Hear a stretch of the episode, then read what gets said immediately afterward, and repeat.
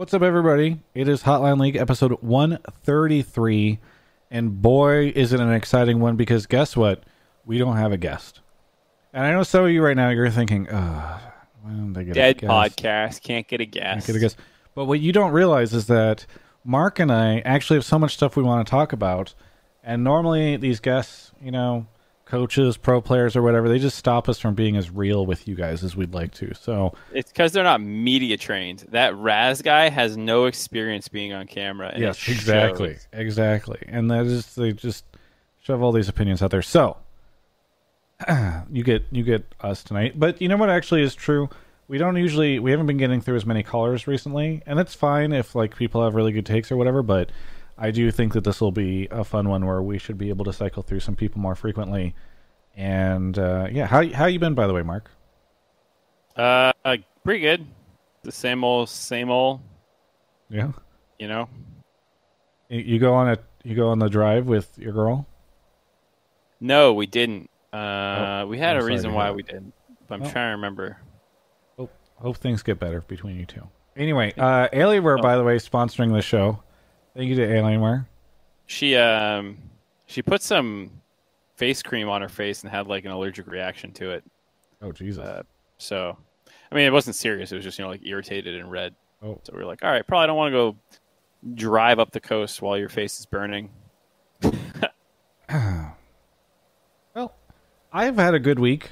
In fact, this is the the first great week I've had in a while. I got, I was really excited with all the interviews I did this past weekend, and uh, just a variety of other fun little things. Beat Borderlands three with a friend. That was great. Uh, some other good stuff. So just I got this is a good vibes episode. Okay, we got some good vibes going. Is what I'll I'm, be looking for at. any takes that want to tear Travis down, uh, put bring him back to earth. Don't want him feeling too good. I realized I didn't turn my light on yet, so that's there we go. And I got to. Do you have the Elgato lights? Uh, I have one of them. Yes. I was gonna say the way that turned on looked like my Elgato light turning on. Yeah. Yeah, they're good lights, uh, and they sent it to me for free. So uh, shout out to Elgato for the light. Anyway, um, Any big news happened? this week that we should that we should hit first? That well, actually, so uh, so one thing that I talked about that I don't know how comfortable you are talking about this. Uh, I assume you you know nothing if it's if it's true or not. But I I put out that video where I said I feel like Riot within the next either next year or the year after will will bring LCS exclusively to a streaming platform and like sign an exclusive deal. I I don't know if you have much to talk about on it, but I definitely wanted to raise it again because I wanted I should have gotten that video out last Monday. Instead, I think it came out like Tuesday or Wednesday, and uh, it would have been I, it would have been good to have it on the show so that we could talk about it. Um, but yeah, that would have been that would have been good. So we can get a call or something about that if anybody wants to, to talk about it. I have no thoughts. I don't think on that Yeah, other than like I'm not I don't really I don't really like the idea of things going exclusive. Yeah, Well, we can talk about it. I just part of the reason I did that video was because it's the type of thing where Riot's not going to come to the community and say, "Hey, this is something we're thinking about." So if people are really upset about it, I feel like now's the time to have that discussion so that um, they don't end up signing something exclusive if if that is something they are, are considering. Uh, what else? Uh, just today, Dom had a thing on the crackdown where they said that uh, some pro play, some some imports get like uh, guaranteed starter clauses. Yeah, I mean, we I can know talk if about that. that's- It's difficult because there's no additional context. So, The, the only one they, they kind of named was Froggen in spring oh, they said that that Froggen had a guaranteed. starter clause in spring. Yeah, Hmm. That's why Damonte couldn't start over him. But Damonte could have started over him in summer. Yes, it does not make any more sense for summer. So sorry, I'm just like the confusion for me is he had the guarantee. If he had the guaranteed starter in his contract, why did that change for summer? It might have been how they signed. I, I mean, I don't know what the contract was. It could have just been like, "Hey, you're guaranteed to be a starter for three months at least." Maybe it was a negotiation thing. They didn't want to give him a full year of it. Who knows? Yeah. Well, I uh I don't know. But we can I guess we can talk about that. It's just it's I if somebody has a strong take on it or something or you see something that's worth it, that's fine. I just I think for me it's like I have not heard that, and I'm not saying it doesn't exist. That certainly sounds like something I could totally believe a team doing, but I I've not heard that. So Yeah, I think it's just another like negotiation tool that players have that I think is. I don't know, I'm not really opposed to it. It's just like teams should be smart about when they do it. Yeah. You know, like a brand name player coming over from Europe, you get fucking caps, and he wants a no trade or no start, a no non-start, whatever the fuck. I don't yes, know. a no bench rule. no bench clause as well as a no trade clause. You probably fucking give him those, you know. Like the the, the problem is to me isn't with the, the thing in the contract, it's with who you're giving it to and stuff. It's case by case thing. Yeah. Trying to see what else happened. I mean, this past weekend, I felt like we had some really great games. I mean, I, Mm-hmm. they were not all, all all high skilled, I guess I would say, but they were they were fun. I I really enjoyed this weekend's LCS. I guess I would say. I, how did you feel?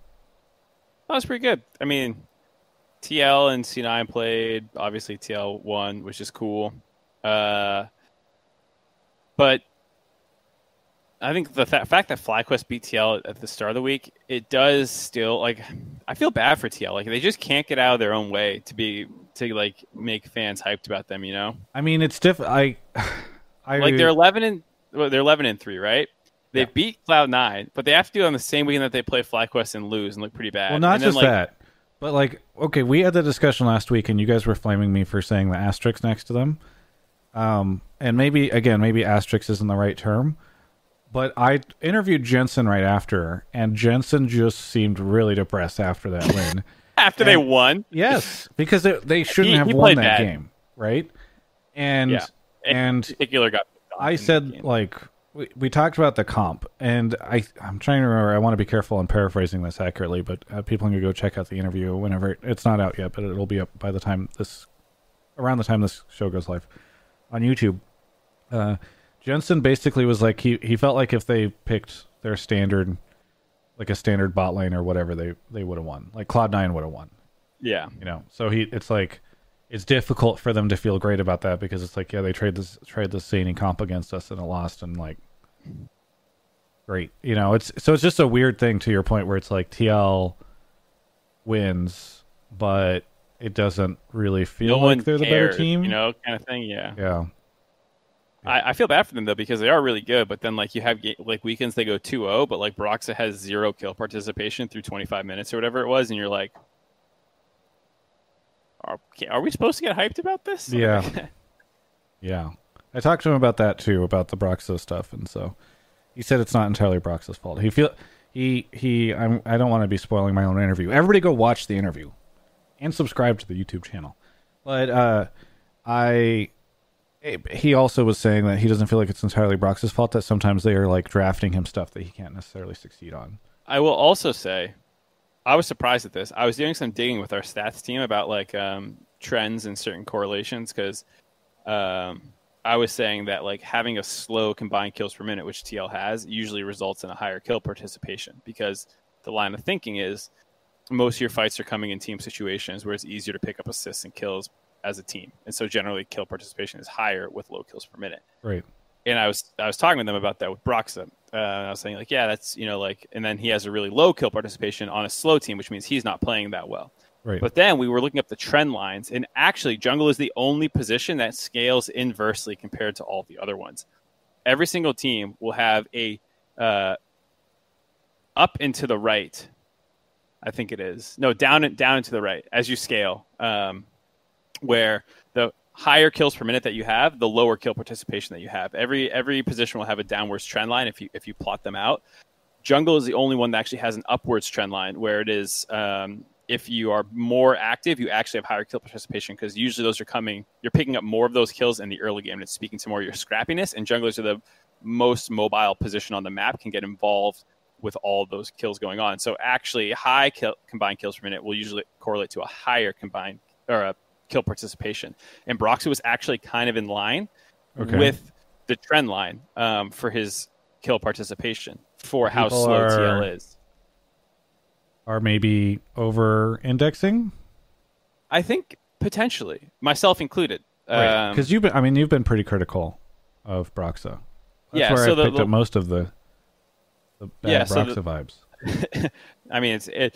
to be fair, it wasn't just me, but I definitely was in the the critical Broxy camp. And Yeah. if your team doesn't ever do anything in the early game, really, as a jungler, when that's like your most active time, you know, this doesn't totally absolve him, but it is. It wasn't too far out off the trend line. It wasn't. it wasn't too. It was below it for sure, but it wasn't too far off.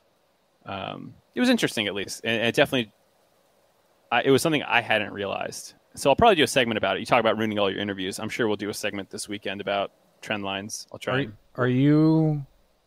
What what was this? I missed the first part of this, but you and Phreak got into a, a drama thing. I was I almost tweeted, but I, I'm trying to be more positive on Twitter. But I there's there's tweeted, no actual beef. It's just a big. I know, I know, but I almost tweeted like LCS storyline so dull that the Oh, podcast is now manufacturing beef between the the cast of personalities. Yes. It was a uh, Phreak was casting and he got me and Probably confused, and it's it's extra funny because we were wearing basically the same shirt. but he thought I said something Probably did. Probably said something along the lines of like Hex Drinker and Phantom Dancer no longer stack nicely. Yeah, And Phreak was correcting him, saying, "Well, they never stacked nicely." But he said, "I said that." So I tweeted, "What is Phreak talking about? I never said this. Like, why is he arguing points that I never made?" Uh, so then we just have been saying random shit back and forth to each other since then, gotcha. putting words in each other's mouths. Well, now I, I am glad to understand because yeah, you guys were were going off on each other. I'm glad I got that meme explained. Thank you. Yeah, that, those are the best kinds of memes. The ones where you sit there and you go, "Huh." I'm trying trying to think of um of anything else that is notable from the past week. Uh, I'm trying to think of what other games. Oh, the CLG TSM game I thought was really interesting Why? because CLG. Let's put it this way. I tweeted some something about how I thought Sunday's games were all pretty interesting, right? Because you had like the Huni Revenge game, which didn't end up with Huni Revenge. You had you know battle for either tying first place or you know surpassing uh, CLG TSM El Clasico, and then I thought Golden Guardians Hundred Thieves a really interesting like game because those teams are kind of neck and neck for who's gonna you know get get into the middle or the top part. And uh, a bunch of people came at me saying like TSM CLG is a dead rivalry. And while I somewhat agree with that, that game was not as one sided as I think a lot of TSM fans would like it to have felt. Fair. Right. And so that Yeah. was what was fascinating to me was like this it it you know, I, I guess CLG fans can say like our team is better and the problem is I think TSM fans can only say like, wow, our team is not as good as we we think it should be, you know? Yeah, for for the third place team, you know, I don't think TSM looks at that and feels good. Um, I'm definitely on the kind of like dead rivalry train of thought. Like, uh, Yeah, I, I mean, if CLG had beaten TSM and like, like we we need some e- eventful thing to occur where like CLG edges TSM out of playoffs or something like that. But well, that yeah, I mean that's that's the the part that they definitely that's lacking in the rivalry is like any sort of results. I mean, CLG did have like one summer split where they made top three, but then they lost in Gauntlet, didn't make Worlds, so it was kind of like, eh. yeah, and that's the problem is like okay they were four and two at the first time they played in, in spring or in summer excuse me and we kind of tried to hype it then on broadcast and then immediately following that they go on a fucking one in seven one in one in, i think it's one in seven slide all right you guys were as bad as we all were saying Kelby's in the chat saying a lot of things. I try to get Kelby on this show, and uh, why if he's on, if he's here why isn't he just here I don't know. It's a good question, and uh, I'd I'd be happy to have him on, but I guess this is if you guys would like to see kelby on um, definitely tweet at him So he just said, "Please no."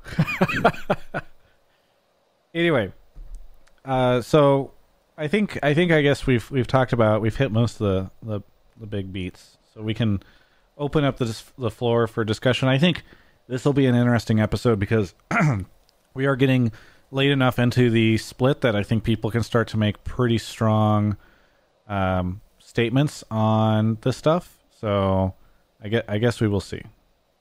Yeah, I think it's a, a good week to call in and fi- kind of give your final thoughts. Like even the race at the at the bottom in air quotes is is relatively compelling for you know how those things normally go. uh, Immortals, Dig, Hundred Thieves, and CLG. I could see any of them missing playoffs or making it, you know, from this point on, which I think Yeah. is more interesting than it has been in the past. Well, let's see. Uh, I'm I'm assuming you're looking for some callers. I'll start. Uh, Right I'll. I need to do my spiel first. Right, Uh, so if you guys haven't seen, this is actually a live call-in show. You can get on yourself. You want to uh, join the Discord in order to do that. Spam it in Twitch chat. Um, when you get here, go ahead and join the Pleb Calls voice channel. Um, you can mute once you're in there. No one wants to hear you breathing through your microphone. Then in the Pleb Topics text channel, you'll go and actually write your take out. You know, try and make sure this is a take. Don't say I want to talk CLG. Say I think CLG is actually fine. They're going to rally for playoffs, and here are my reasons. You know, um, don't make it too long. Give me a little bit of thought behind it, and then if I like your take, I'll pull you into the waiting room where you will hang out until it's your turn to come on air.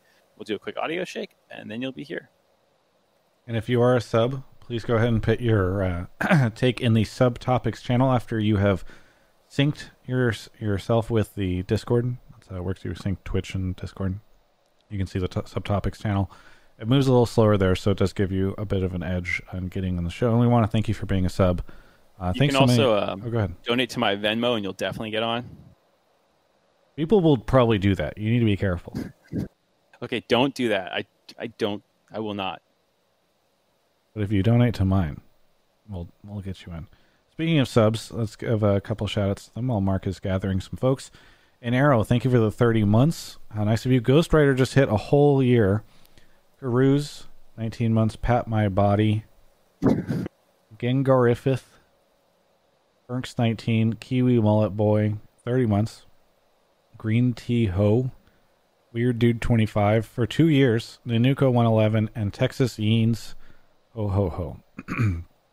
Thank you to everybody who subbed. I super appreciate it. Papa Smithy says freelance caster woes. What is that in uh in reference to? I don't know what that's in reference to. Did we say something about freelance casters? I don't know. Oh, the Venmo About me, thing. I was going to say about about me wanting Venmo. Yeah. yeah. Yeah, you gotta you gotta scrap to get to a good situation.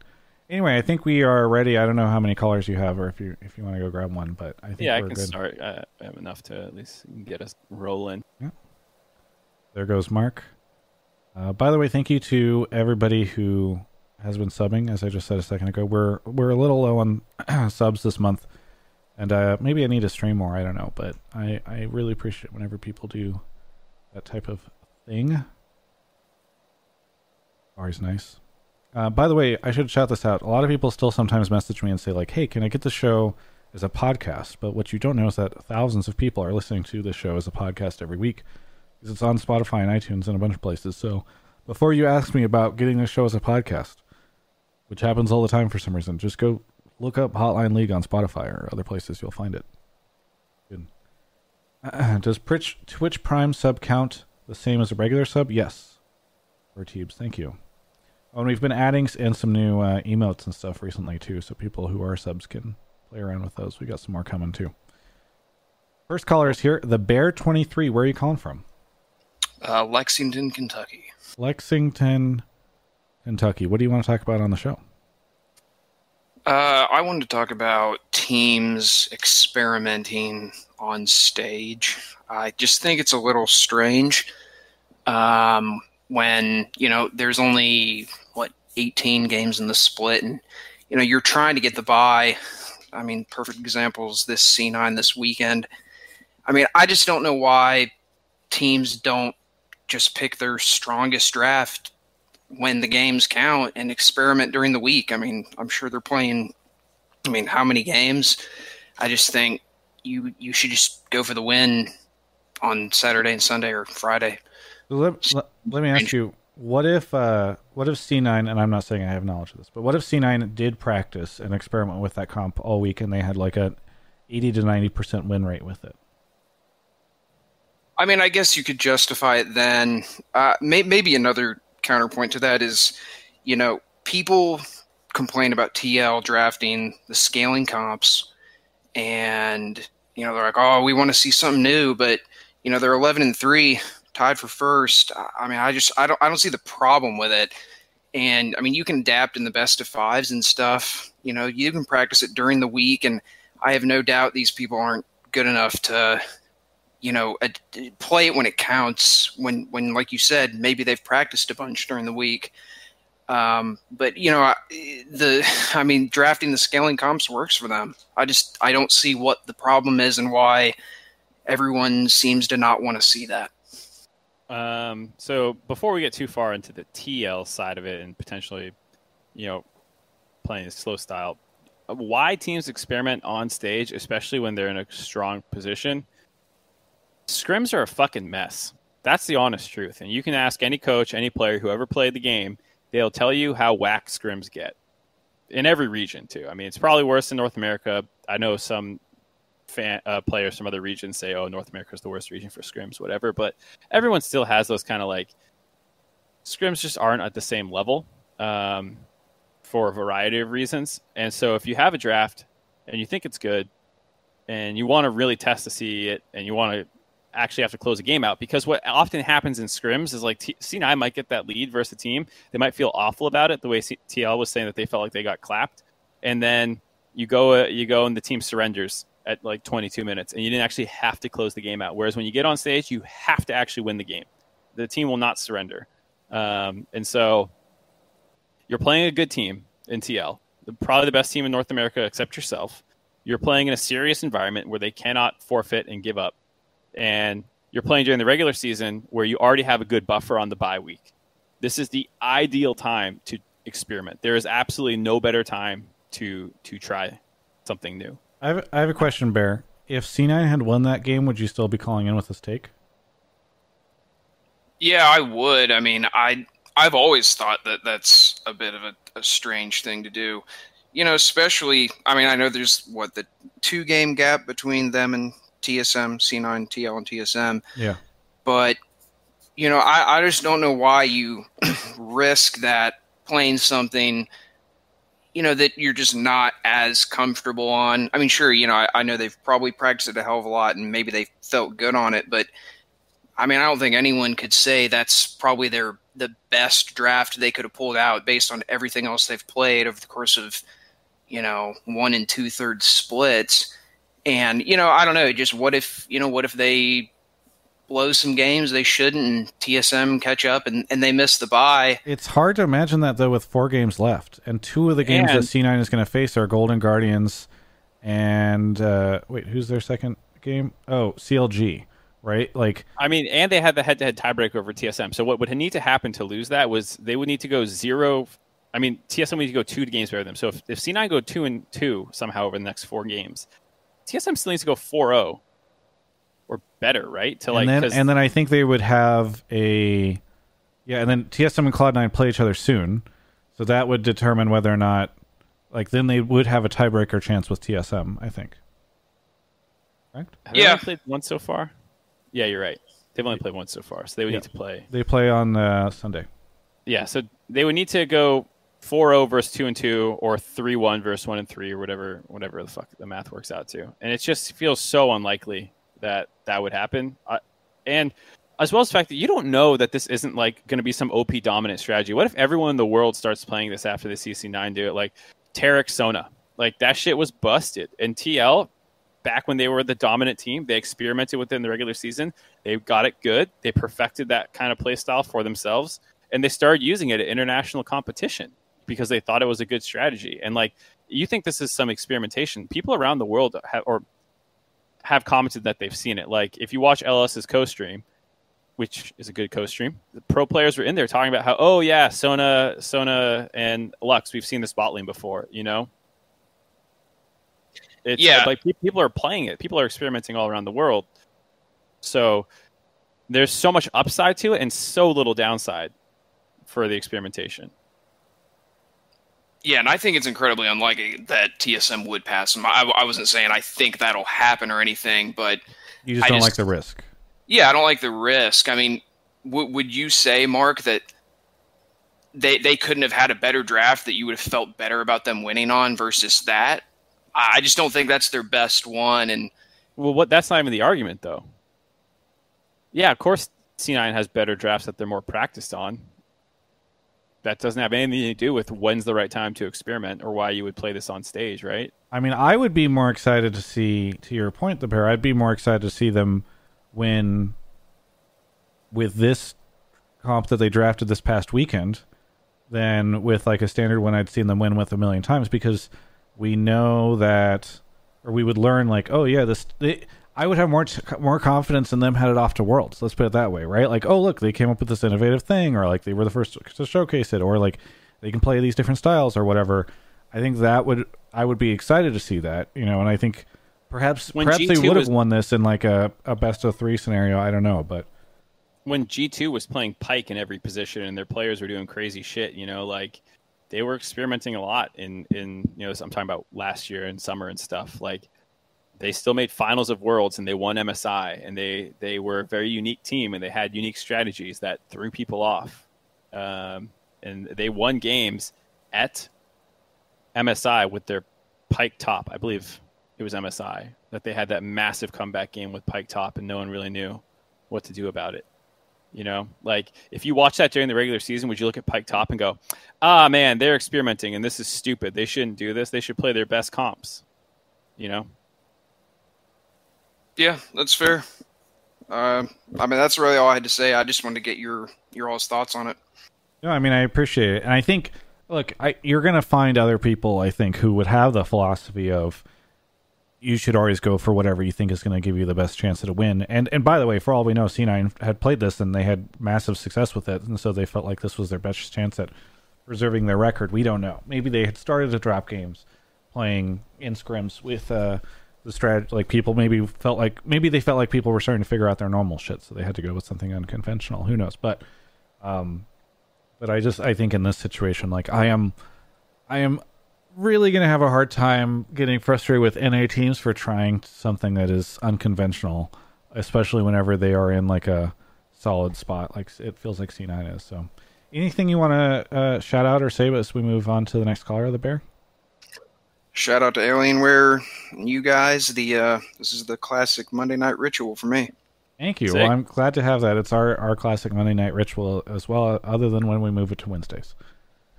Anyway, thanks so much, Bear. Yep. Thank you guys. everyone. All right, we got another caller coming up in just a second. Mark is off to grab them. a couple more shout outs to Wandering Tamashi and Wild LOL. Thank you, Wild LOL. Subscribing to Travis Gafford Industries has made me a better person. Everyone should subscribe to TGI. Alienware's the best. Go to alienware.com slash Travis today. Great, great sub message. I really appreciate that. Robot Russ is here. Robot Russ, where are you calling from? Nashville, Tennessee. And you've called in before, right? I've just been a longtime subscriber. Okay, that's what I was trying to figure out because I obviously I know your name. You've subscribed for so long, so it's great to have you on as a first time caller. What do you want to talk about on the show? You mentioned uh, talking about a streaming service, and I thought it would be interesting to bring up something I read about a few weeks ago that Tencent is starting a new streaming service, and they have their hands in quite a few games. So I think it would make sense for them to drop a ton of money into the scene and try to buy up a bunch of esports to start their streaming service off right because apparently Microsoft couldn't do it by just doing individuals with Mixer.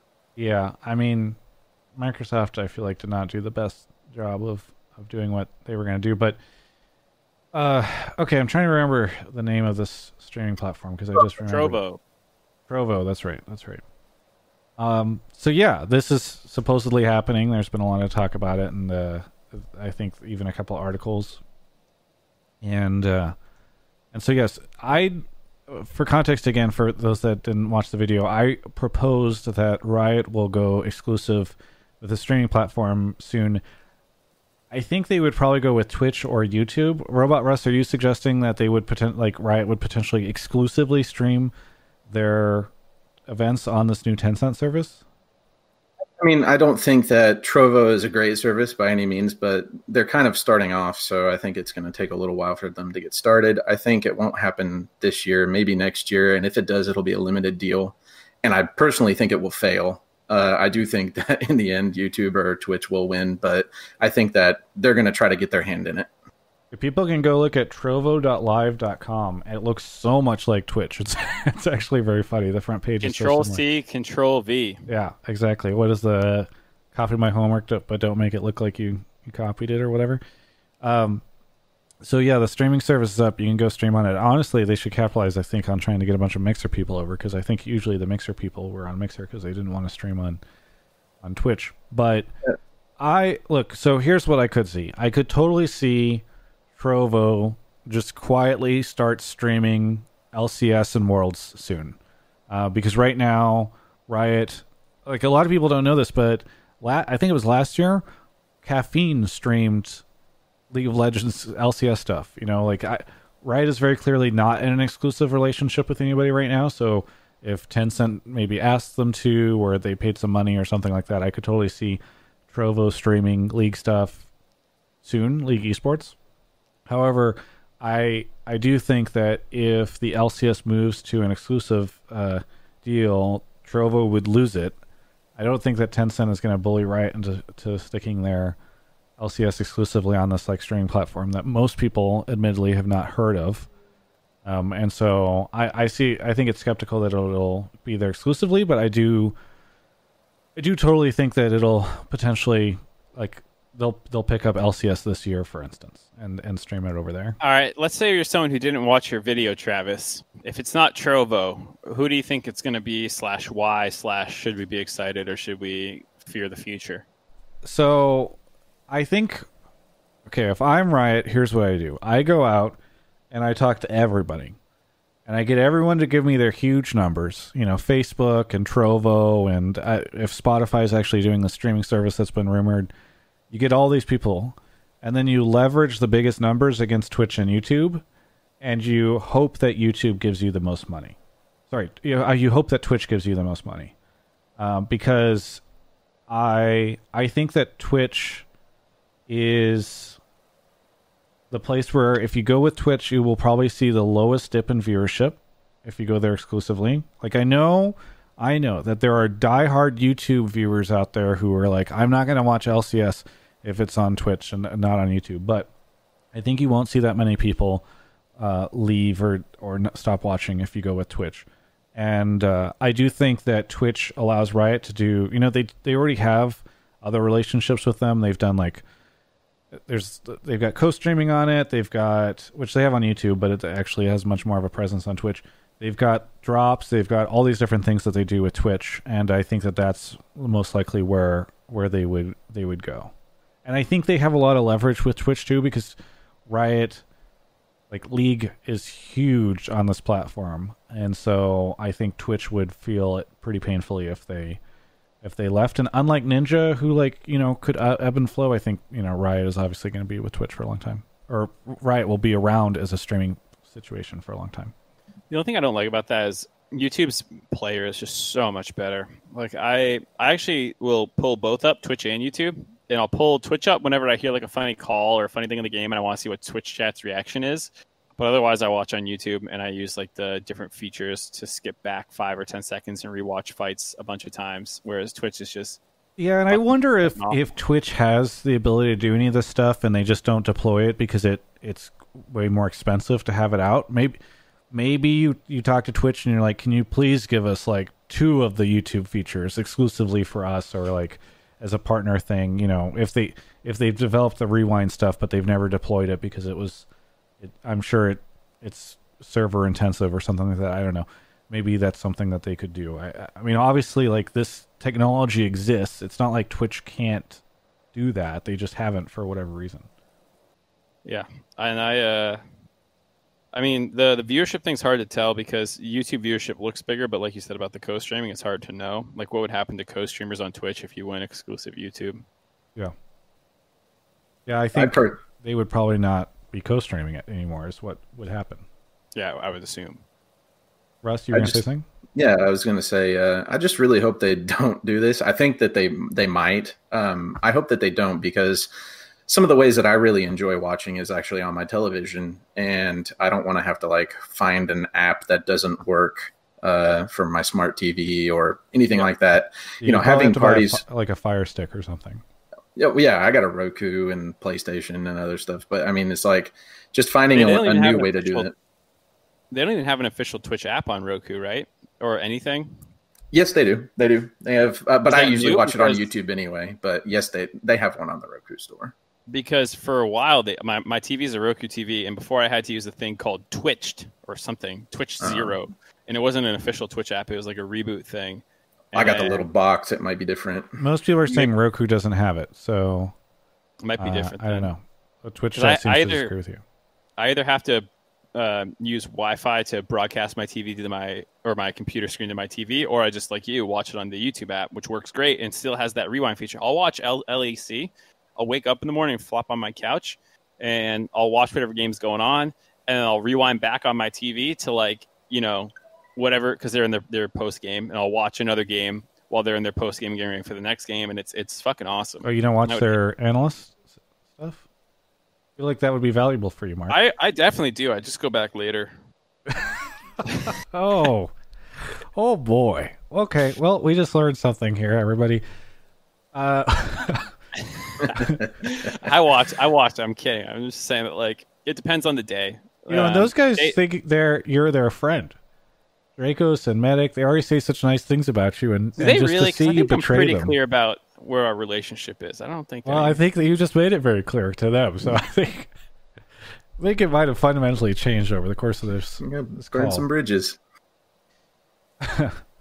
Russ, uh, so you you would not like it. Yeah, I mean, here's the thing. Like somebody in Twitch chat said, like, how is this good for the viewer? It is not. Like, there's just no world in which, in my opinion, this is going to be good for the viewer unless this is somehow the partnership is able to create like like hey yeah we you know we're bringing the rewind feature to twitch. Like they're going to launch it exclusively for us in the beginning as part of an experiment. And also like we're going to do all these other really cool things to help you out.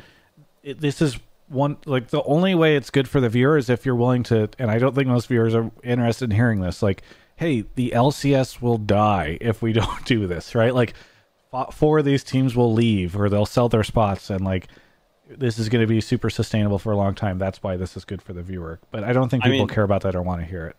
I just think it's going to bring a lot of money in because it's going to give them leverage, like you said, to put it against each other, and then you know LCS can make some money and hopefully inc- better the broadcast with it. Yeah, yeah. yeah. I think that's that's the like the pitch you would give to to fans is like, hey, with this new money, we can do X, Y, and Z, and hopefully have some real tangible things that you. Pa- Papa you're Smithy says do. ProView as part of it could be cool. Actually, that'd be super neat. What if you were a Twitch Prime user and you get ProView as part of your being a Twitch Prime person?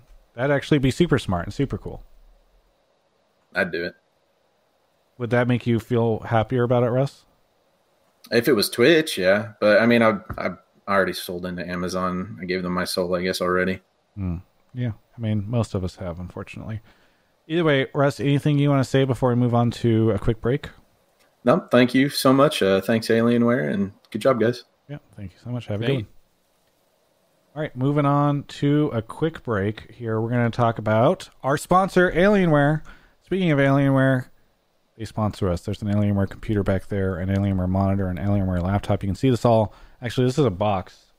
that I need to. That's kind of messy in my office, but that's also an Alienware box. Either way, Alienware sponsors so much of what we do here, and I know you guys have all heard this already, but they've got some really great products uh, over there. I, I'm going to focus more on that rather than just talking about how much they help us, because you guys have heard me say that. Uh, but you should go check out a bunch of different things. So, first off, they've got the Alienware Area 51M. This is like a great desktop replacement. You can actually open it up, and and it's a little bit more accessible for upgrading than uh, your usual laptop. So maybe you're a college student and you want to be able to game. Uh, you know, you want to feel like you've got a desktop that uh, desktop power without lugging a, a desktop back and forth whenever you're home or you're going to college, you're going to a friend's place or whatever. Alienware, Area 51M is that kind of desktop replacement. Again, you can see all this stuff as I'm talking about it over at alienware.com slash Travis. They've got the new Aurora, fantastic stuff in it. Uh, the new Intel chips are in it. Uh, I use this 34 inch curved gaming monitor. Absolutely love it. I'm playing Death Stranding right now and being able to to use the cinematic mode that they made, cinematic widescreen mode that they made exclusively for PC. You know, you can't really do that on a console. Uh, that's actually super fun because that game is. I know people say walking simulator. It's not a walking simulator. You just need to play it for a while to get to the. Anyway, experiencing that in this ultra wide format is so cool because it's like watching a movie, especially whenever you're going through all those like beautiful cutscenes. Either way, they've got some great hardware. You can go check it out. A bunch of cool stuff. If you're in the market, uh, go check it out. If you're not in the market, go check it out. you could use Travis Ted off Q2 at checkout. And this is important, by the way, because that code, I'm going to let you guys, I'm going to pull the veil back a little bit. If you are listening to this, I think after August 1st is when they do it. It's going to be Travis 10 off Q3. That's they they update the codes so that uh, these things, you know, they, they stick with us. They don't get spread around on, on some other site, you know, six months later. So Travis 10 off Q3 if you're buying in August. If it's in July, be sure to use Travis 10 off Q2. And thank you so much to everybody who uh, supports us uh, through supporting Alienware. They do some really cool stuff. So thanks again to Alienware for all the support. We're gonna make an Alienware emote too. I haven't gotten that plugged in yet to the Twitch yet, but I'm gonna get an uh, Alienware face tattoo as well. Are you? That's awesome, man. Yep, right here, just the the whole just, logo on my face. Can you do me a favor and I can maybe get them to pay for that? If I was gonna like. say, can I invoice that? Yes, but I let me let me get Yoni to sell it to them. Because, Will they uh, also pay for the laser removal surgery once the sponsorship ends? that like maybe not, but if in the future, and I don't think this is ever going to happen, I think I'll die being sponsored by Alienware. But God forbid something crazy happen. Maybe the new sponsor would that would replace them would pay for the laser removal of the, the Alienware logo. So I think this is something you should do. I think that's.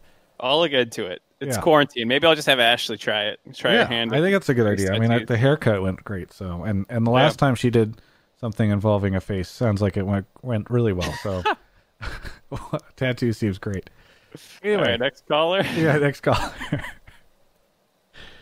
uh, shout out to uh, Nick and Patwack at Patwack. I'm just gonna call you Patwack. Thank you, Patwack, for the uh the sub. I I appreciate it see, we got our next caller here. Cade is calling. Cade, where are you calling from? Uh, Galveston, Texas. What's going on, guys? Galveston, Texas. Have you called him before?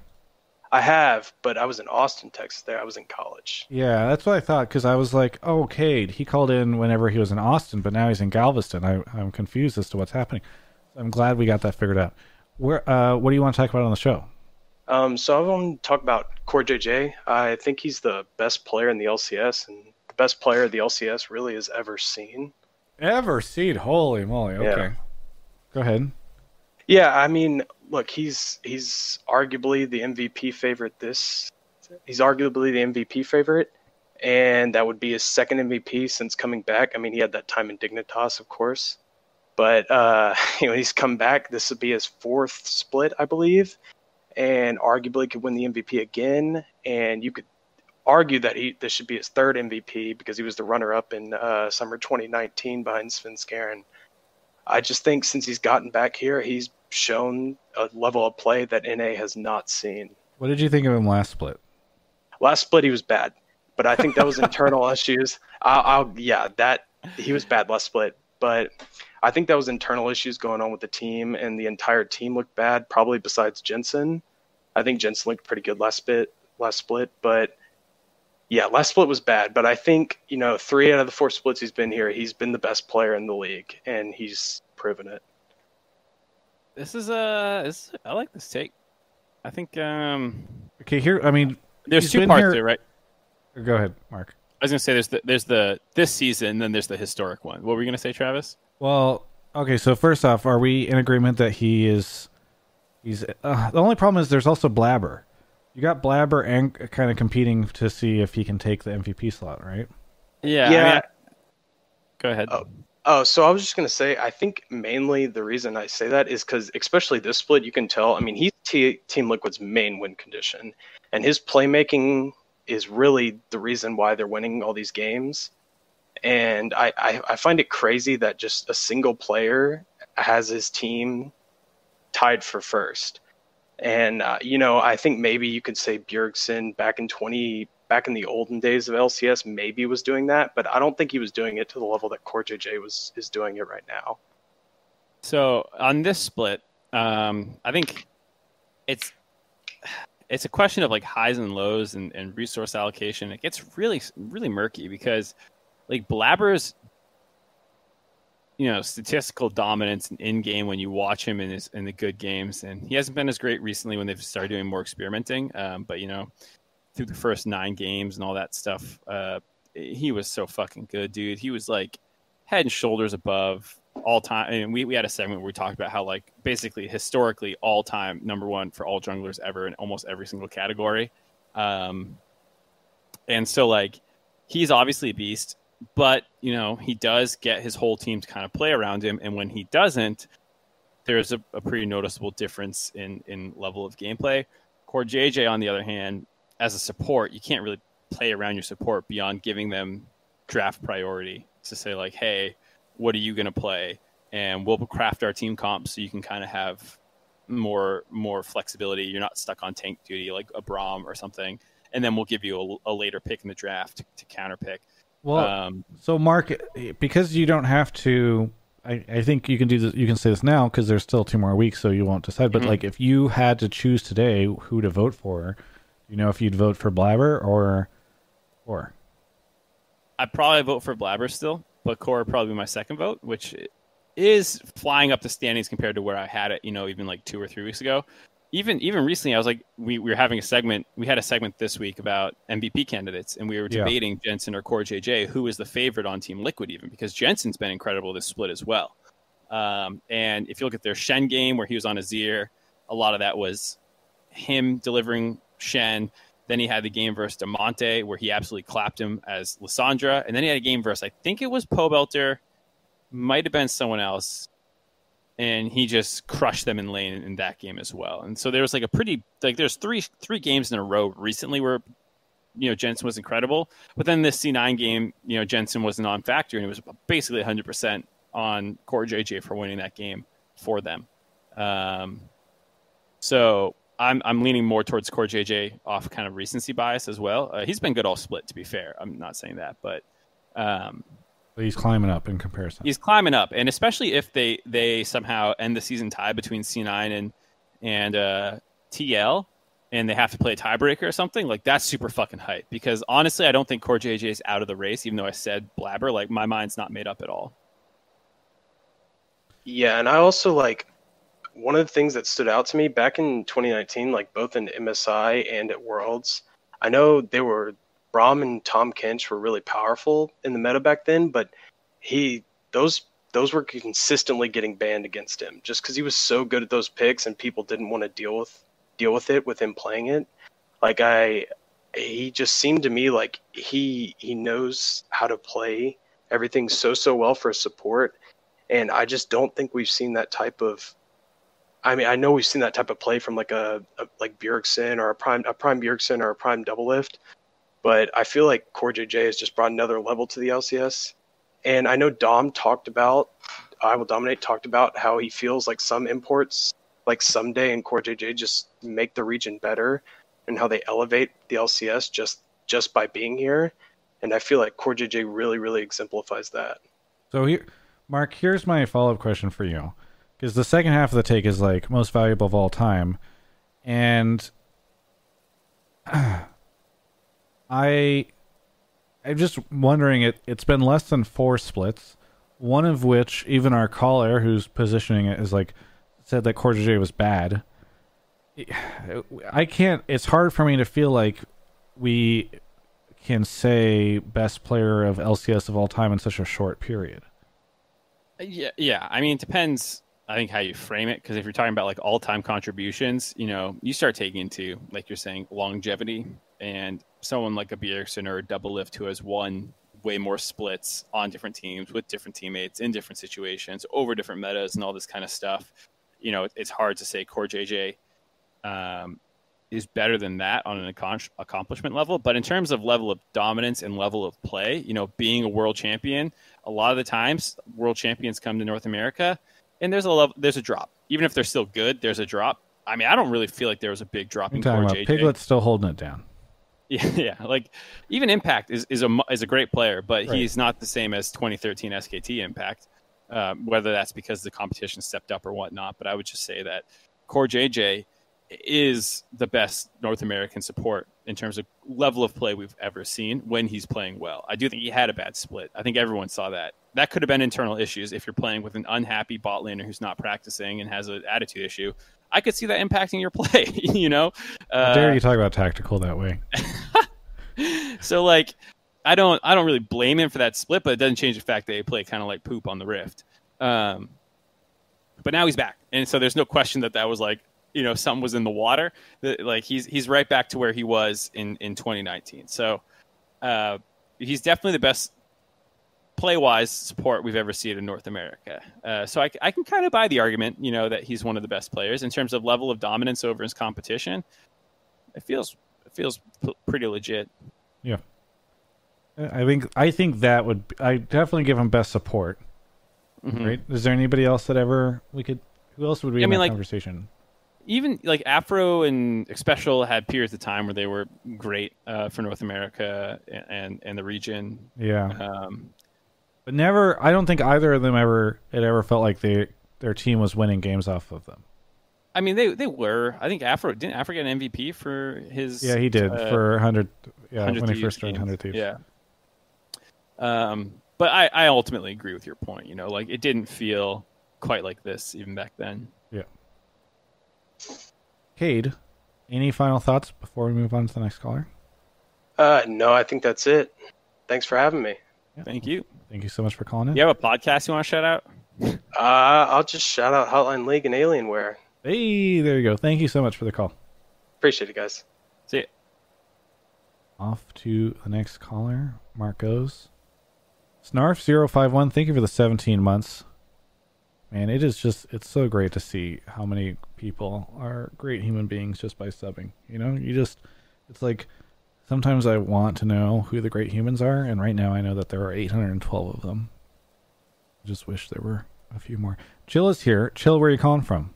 Vancouver, Canada. Vancouver, Canada. I hear it's been really hot there. Yeah, it's really cooked up in the last couple weeks. It's been nice. Yeah. Uh, it's been actually getting chillier here in LA. Uh, Mark, have you been feeling that? It's been kind of cold. I uh, there was a period of time where I have like an AC unit in my my living room, and like if I wasn't near it, I was dying. And yeah, it's not so bad now. I mean, we've been closing the windows at night. Anyway, chill. No, no pun intended. What do you want to talk about on the show? All right, I want to talk about that EG will be a top three team if they replace Huni with Kumo. Oh boy, oh boy. I, I'm not even set. Like, I just that's an interesting take. Um, Hit us with the logics. Yeah. All right. I got I got three main points. I'm going to fire at you guys, and then you can run with it. Yeah, so, please uh, make sure they're points and not paragraphs, because that's okay. an issue sometimes people have. All right. Number one is I want to criticize the way they executed the swap out. They're switching up multiple variables with uh, coin flip mid laner, and then switching into coin flip top laner while they're mixing around other steady pieces. So how are you supposed to analyze a change and uh, know what's working and what's not if you're not isolating for anything? So that's the first thing.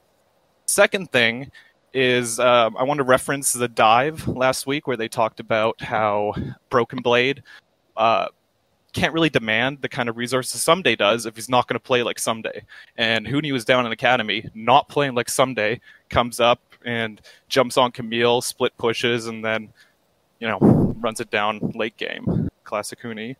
And last thing is, um, I believe they said that the reason they're bringing up Huni was for shot calling and for those late game moments where they say attack.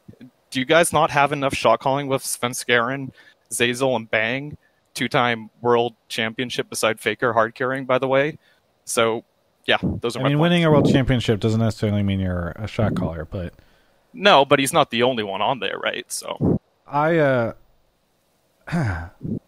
I feel like they did actually change one variable with the change, and that is Bang's mood. Um, that's why is my guess. I'm guessing.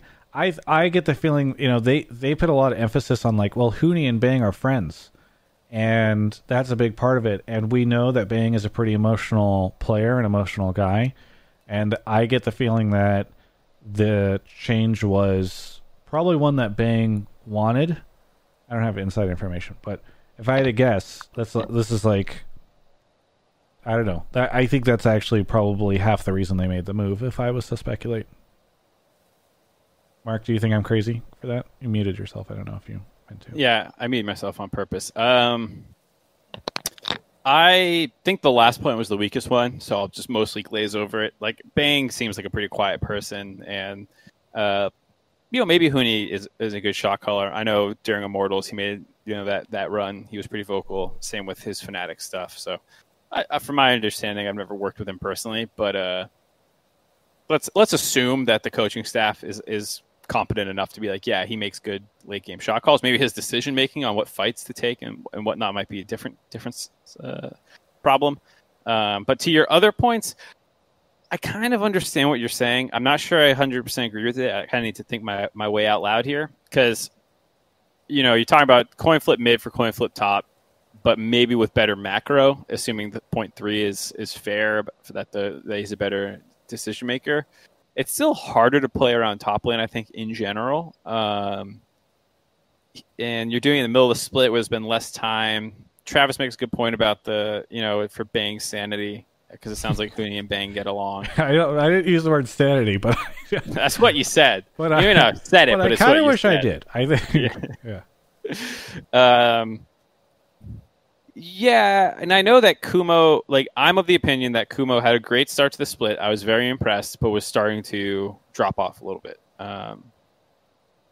So I'm I'm I'm not like oh I think Kumo's incredible, but I, I'm not convinced by this this new EG either. Um, there's there's the the problems that you've correctly identified about Huni's. Mark, I'm so uh, sad of these these these false starts. I get excited like Hundred Thieves makes a change. They beat Cloud Nine. Woo! Hundred Thieves, everybody contracts. Woo!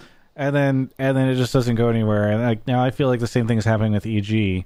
Uh, ironically, also with a Cloud Nine win, you're like, oh man, look at this this EG team made the change. It's sick. You know, they had three days and then they beat. Yeah. Now that also feels like a. a yeah, I mean that's that's how I feel too. And like I think there is an argument to make that like, hey, Bang is really good. You guys could stop coin flipping in your solo lanes and make a standard team comp that plays more like TL around Bang. Um, I think that. Sorry, to that point, uh, I'm not. I'm gold five, so I can't really talk about meta. But Dragon is pulling so much attention. The soul is so powerful. Like if you want steady top lane, and then you can everyone's fighting five v five around Dragon all game anyways. You watch a game and it's just like four minutes between fights, almost choreographed. Yeah, I mean, I think I think I I understand that point about hey, if Bang's your best player, even if you're talking about Jiizuke or Kumo or um, Huni being someone else as your second best or like your playmaker through the early game to transition you, whatever. If they're coin flippy, that's still taking agency around Bang to reach late game before the game's over. Um, so I I understand that line of logic, but I, I can't help but worry about ceiling a little bit. Um, because I feel like you'll lose in solo lanes to to other teams if you can't figure it out. I, I would be concerned about Kumo going up against international competition. I'd be worried about him against Ssumday. I'd be worried against him about, against Licorice, even you know like people in North America. Even Solo has has had some pretty big games recently. Um, yeah, so, but I'm just talking regular season. I'm not even thinking about international. Oh well, I think you you have to think about those kinds of things in regular season, um, because okay, you put Kumo in, it's a more stable team. You pick up some wins against the shitters, right? You, you pick up some easier wins against the the CLGs, the Dignitases, the teams, Immortals, the teams that are struggling in the bottom of North America. You, you those are more likely wins. Maybe you end with a be- better regular season record. But then heading into playoffs, I mean, EG's aspiration should absolutely be Worlds. They were top three in spring. They have pretty good players for the most part. Like they should be trying to figure out what's their best lineup to get them through playoffs. And I can see a, the other. I, I, think I'm ultimately gonna gonna disagree with you. I, I think mm-hmm. figuring out whether it's Huni or Jiizuke, getting one of those two players bolted down so they're not quite as coin flippy and will be your best bet in in playoffs. And so I can understand in regular season trying to figure that out. Yeah, yeah. I think what's unfortunate when I look at the EG roster and the fact that they made the changes, like that team fairly confidently got third place last split and so it's kind of disappointing that we needed like a a mid summer split change to just like even get them to get to a place where like hopefully they can make it to worlds or be competitive right it's just it's kind of it's disappointing to to see a team that did pretty well in the, the spring yeah. just like suddenly start falling apart I mean, that's the thing with if you're if you're using quote unquote coin flip players is it's not like literally 50-50 they win you half the games they lose you it's streaky you know so Yeah. like when you go through f- four bad Jiizuke games in the first half of the split half your games are him on Karma Kassadin Cassia or was it Cassia a Kog'Maw game you know you're like okay he's lost us half our games this split maybe we should look into an alternative Yeah. Well, either way, thanks so much for the call. Chill. Anything you want to shout out before we move on to the next caller? Yeah, thanks, guys. Just gonna shout out my girlfriend for putting up with me listening to League all day long. So shout out to Manjot. Get a headset what are you doing or do you mean not spending time with her because you're listening Not spend time with her. Yeah. ah okay That, I think that's a good decision. Either way, chill. Thanks so much for the call. Okay, on to the next caller. We got uh, Snarf051. Thank you for the, the 17 months. I think I'm already shouted you out, but just in case. Craig Yorger, thank you as well for the Prime. Uh, if if anybody's watching right now, could you maybe just move your cursor over the stream? See if you see a blue crown. You see, um, just, I'm trying to test something, and if you do see it, just go ahead and hit that uh, that free sub or prime sub or whatever the button is. That's pretty good. Very helpful. When we don't have a guest, I awkwardly fill this space just selling out, and I feel bad for podcast listeners because listen, I, I know you're here, podcast listeners. You're hearing my voice in a very unique way, and uh, I just want to thank you for for being there, for always listening, following, and doing this. Maybe you're on a drive somewhere right now. You're looking out the window, and you're wondering when is Mark Zimmerman going to get back from the waiting room, and uh, make it so that Travis isn't spill, filling time by himself. And you know, I don't have a great answer for you, but I would say, get ready for my book podcast or book show, my book YouTube channel, uh, because maybe you'll find that the audiobooks I talk about there are going to be better experiences for your commute than this podcast. You can finally stop listening to it. hello Hello, you're back.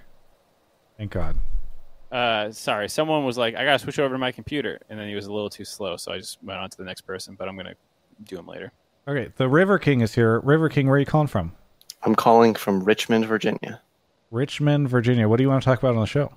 Um, I wanted to talk about how I think that this this end of the summer split's a perfect setup for another crazy Damonte Cinderella run, and that uh, Golden Guardians legit are third best team in our region, and they have really strong carry players, and they're set up for success. Who do you think would be the three teams that we would send to Worlds then? Um, I think uh, C9 uh, and a Team Liquid Golden Guardians. So this is similar to the take we had last time. Yeah, I I figured I figured people like talking about Golden Guardians. So Because Mark, I mean, we we last week didn't we? I'm not criticizing you for pulling this call again, but or I- but isn't it similar to the Golden Guardians will go instead of TSM call? I, I have so. other takes that I had um, in case. No, we no, no. Mark pulled you for this one, so we're gonna talk about this one. I don't remember that far back, dude. Come on. Okay. Well, whatever. Anyway, go ahead and River King. Go ahead and explain.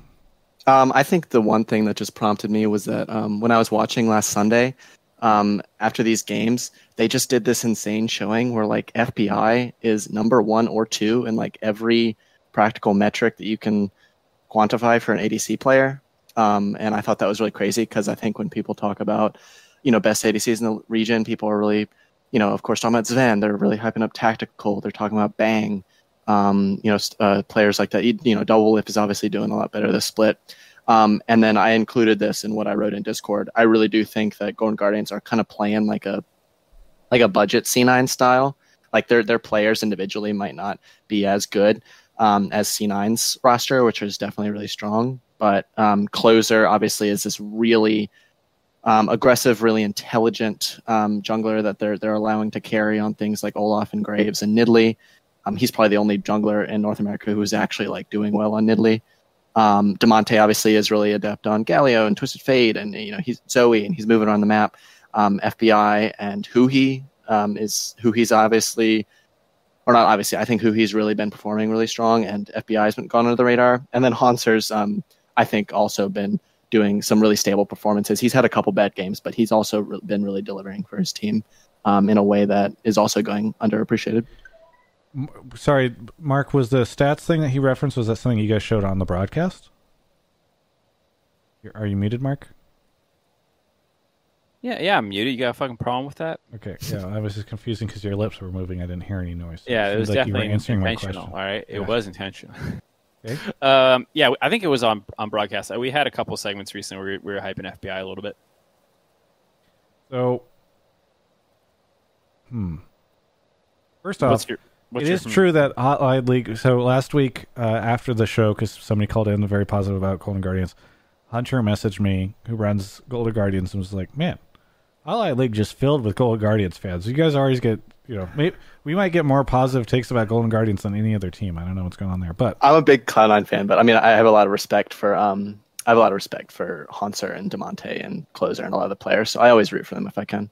I like the Golden Guardians org too. I think they're they're they're pretty good uh, in terms of just like I appreciate like their little like coaches notes and some of their uh, like the style of everyone in turtleneck sweaters. Like at least at least they're trying something a little bit. I appreciate that. Yeah.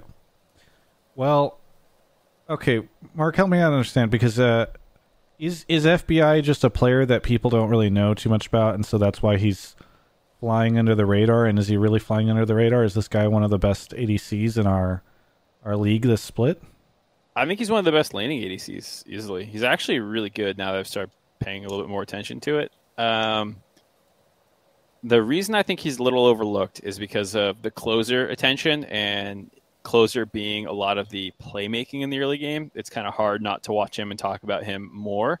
And then come mid to late game, I think FBI has has some some mistakes he makes in the mid to late game, as well as like the whole team having issues. Like in that last game, Hauntzer potentially could have flashed in a zero ult um, at one of the Drake fights to to be able to kill Poe, but then didn't do it. And I don't know, they, they were really hit or miss in their team fighting. Um, and as an AD carry, that's usually when you shine the most is in lane. You know, in terms of like getting CSDs and stuff, which we're we're talking about, and then in team fighting, being able to navigate them really well. And if your team's hit or miss in team fights, it's you're a little shit out of luck because it's not like you're side laning. Like like you're not a mid laner or a top laner who gets to one v one mid to late game. You just never do that really as a marksman. So uh, it's a little harder to shine individually. You know, one of my big concerns for Golden Guardians is, it, I believe I'm looking at the schedule right now, going back. Yeah, they have had one weekend where they went 2-0. and that was the the weekend before last where they played Immortals and Dignitas. And um, I just like it's it's difficult. What are you saying, man? I mean, I'm just it's difficult to say. Now that's a team that's going to go to Worlds, you know, and maybe they're going to pick it up. Um, and maybe what we're seeing is is that trend. I guess it's just like they don't seem consistent enough to Um, to be able to do that. Uh, and Arrow says one If- weekend of of zero to one weekend of two zero. The rest are one on one and one, just like any other team. Uh, yeah, I don't know. Maybe maybe if if if I may interject, Travis. I mean, I think like. Sorry.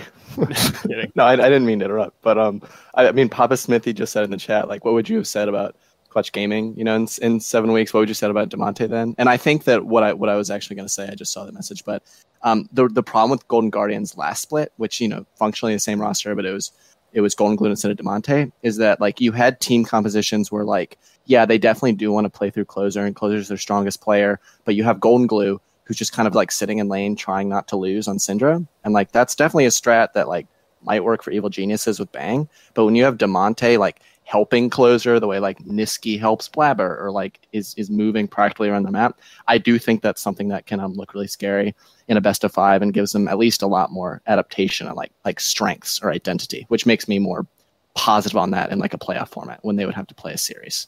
So, I- uh, really quickly on the topic of the the what well that happened with Clutch in week seven, or you know Papa Smithy's thing about yes, I I do not think that I would have been very confident that Clutch was going to Worlds. That is what makes their story kind of a miracle run, right? Where they kept they they had all Mhm, these yeah. moments of of possible failure, and then they like succeeded in every single one of those. I remember like Damonte saying like every game was basically one that they had to survive, Yeah, otherwise yeah. they were screwed for like of for like months i think you know some ridiculous situation and um and i just like that that does not Like another team being in that situation does not make me confident for that team. Like that was That's what fair, yeah. caused the clutch story to be so good. It doesn't mean that just because they did it, other teams will do it. I think it it actually it really makes makes what they did remarkable. And Mm-hmm. I, I just I don't have a ton of confidence that another team will repeat that situation anytime soon. Maybe Golden Guardians will be, but I would recognize that as like two miracles in two years. You know, Mark, I you think want to say? um, to to the callers to give them some some credit. I do think that they have a lot of things to improve on in a positive way, where they also have a lot of things working pretty well. I think Huhi has a unique champion pool works well with the team uh, and can win them games like that Sett. I think he's the best, you know, Sett support. Not like there's a lot of them in North America, but he's the best Sett support in North America, and he does have some wrinkles to that. Um, Hauntzer is a great laner individually. FBI is a great laner. Uh, Damonte, like you're talking about, is playing this more supportive style with closer. They have a, a team style that I can see working. And I think that they have a lot of the laning phase stuff figured out, which is often the biggest concern a lot of the times with teams and, and ceiling and things like that. Um, is okay, you can play this way versus bad teams, but then when you get slapped around in lane, you're screwed. And I, I have a lot less of a concern about that with with Golden Guardians in, in North America. Um, but their mid to late game is still a problem. Um, and I'm still concerned about it. And that's kind of been the, the, the rub on them all year. They've always had great laning stats. They've always had good goal differences at 10 as a team and at 15. And, you know, you still see that coming through. Uh, but then things just seem to fall apart in the mid to late game. But if they ever fix that, I think you're actually right. You know, that they could could be the third third seed. Right now, I wouldn't say so. But like to your point, I wouldn't have said that about Clutch. And if they can continue to improve, um, I think that they, they could make it. I wouldn't bet on it. I still wouldn't bet on it, but I actually don't think it's it's as ridiculous as some of the other teams that they're like close to in the standings right now.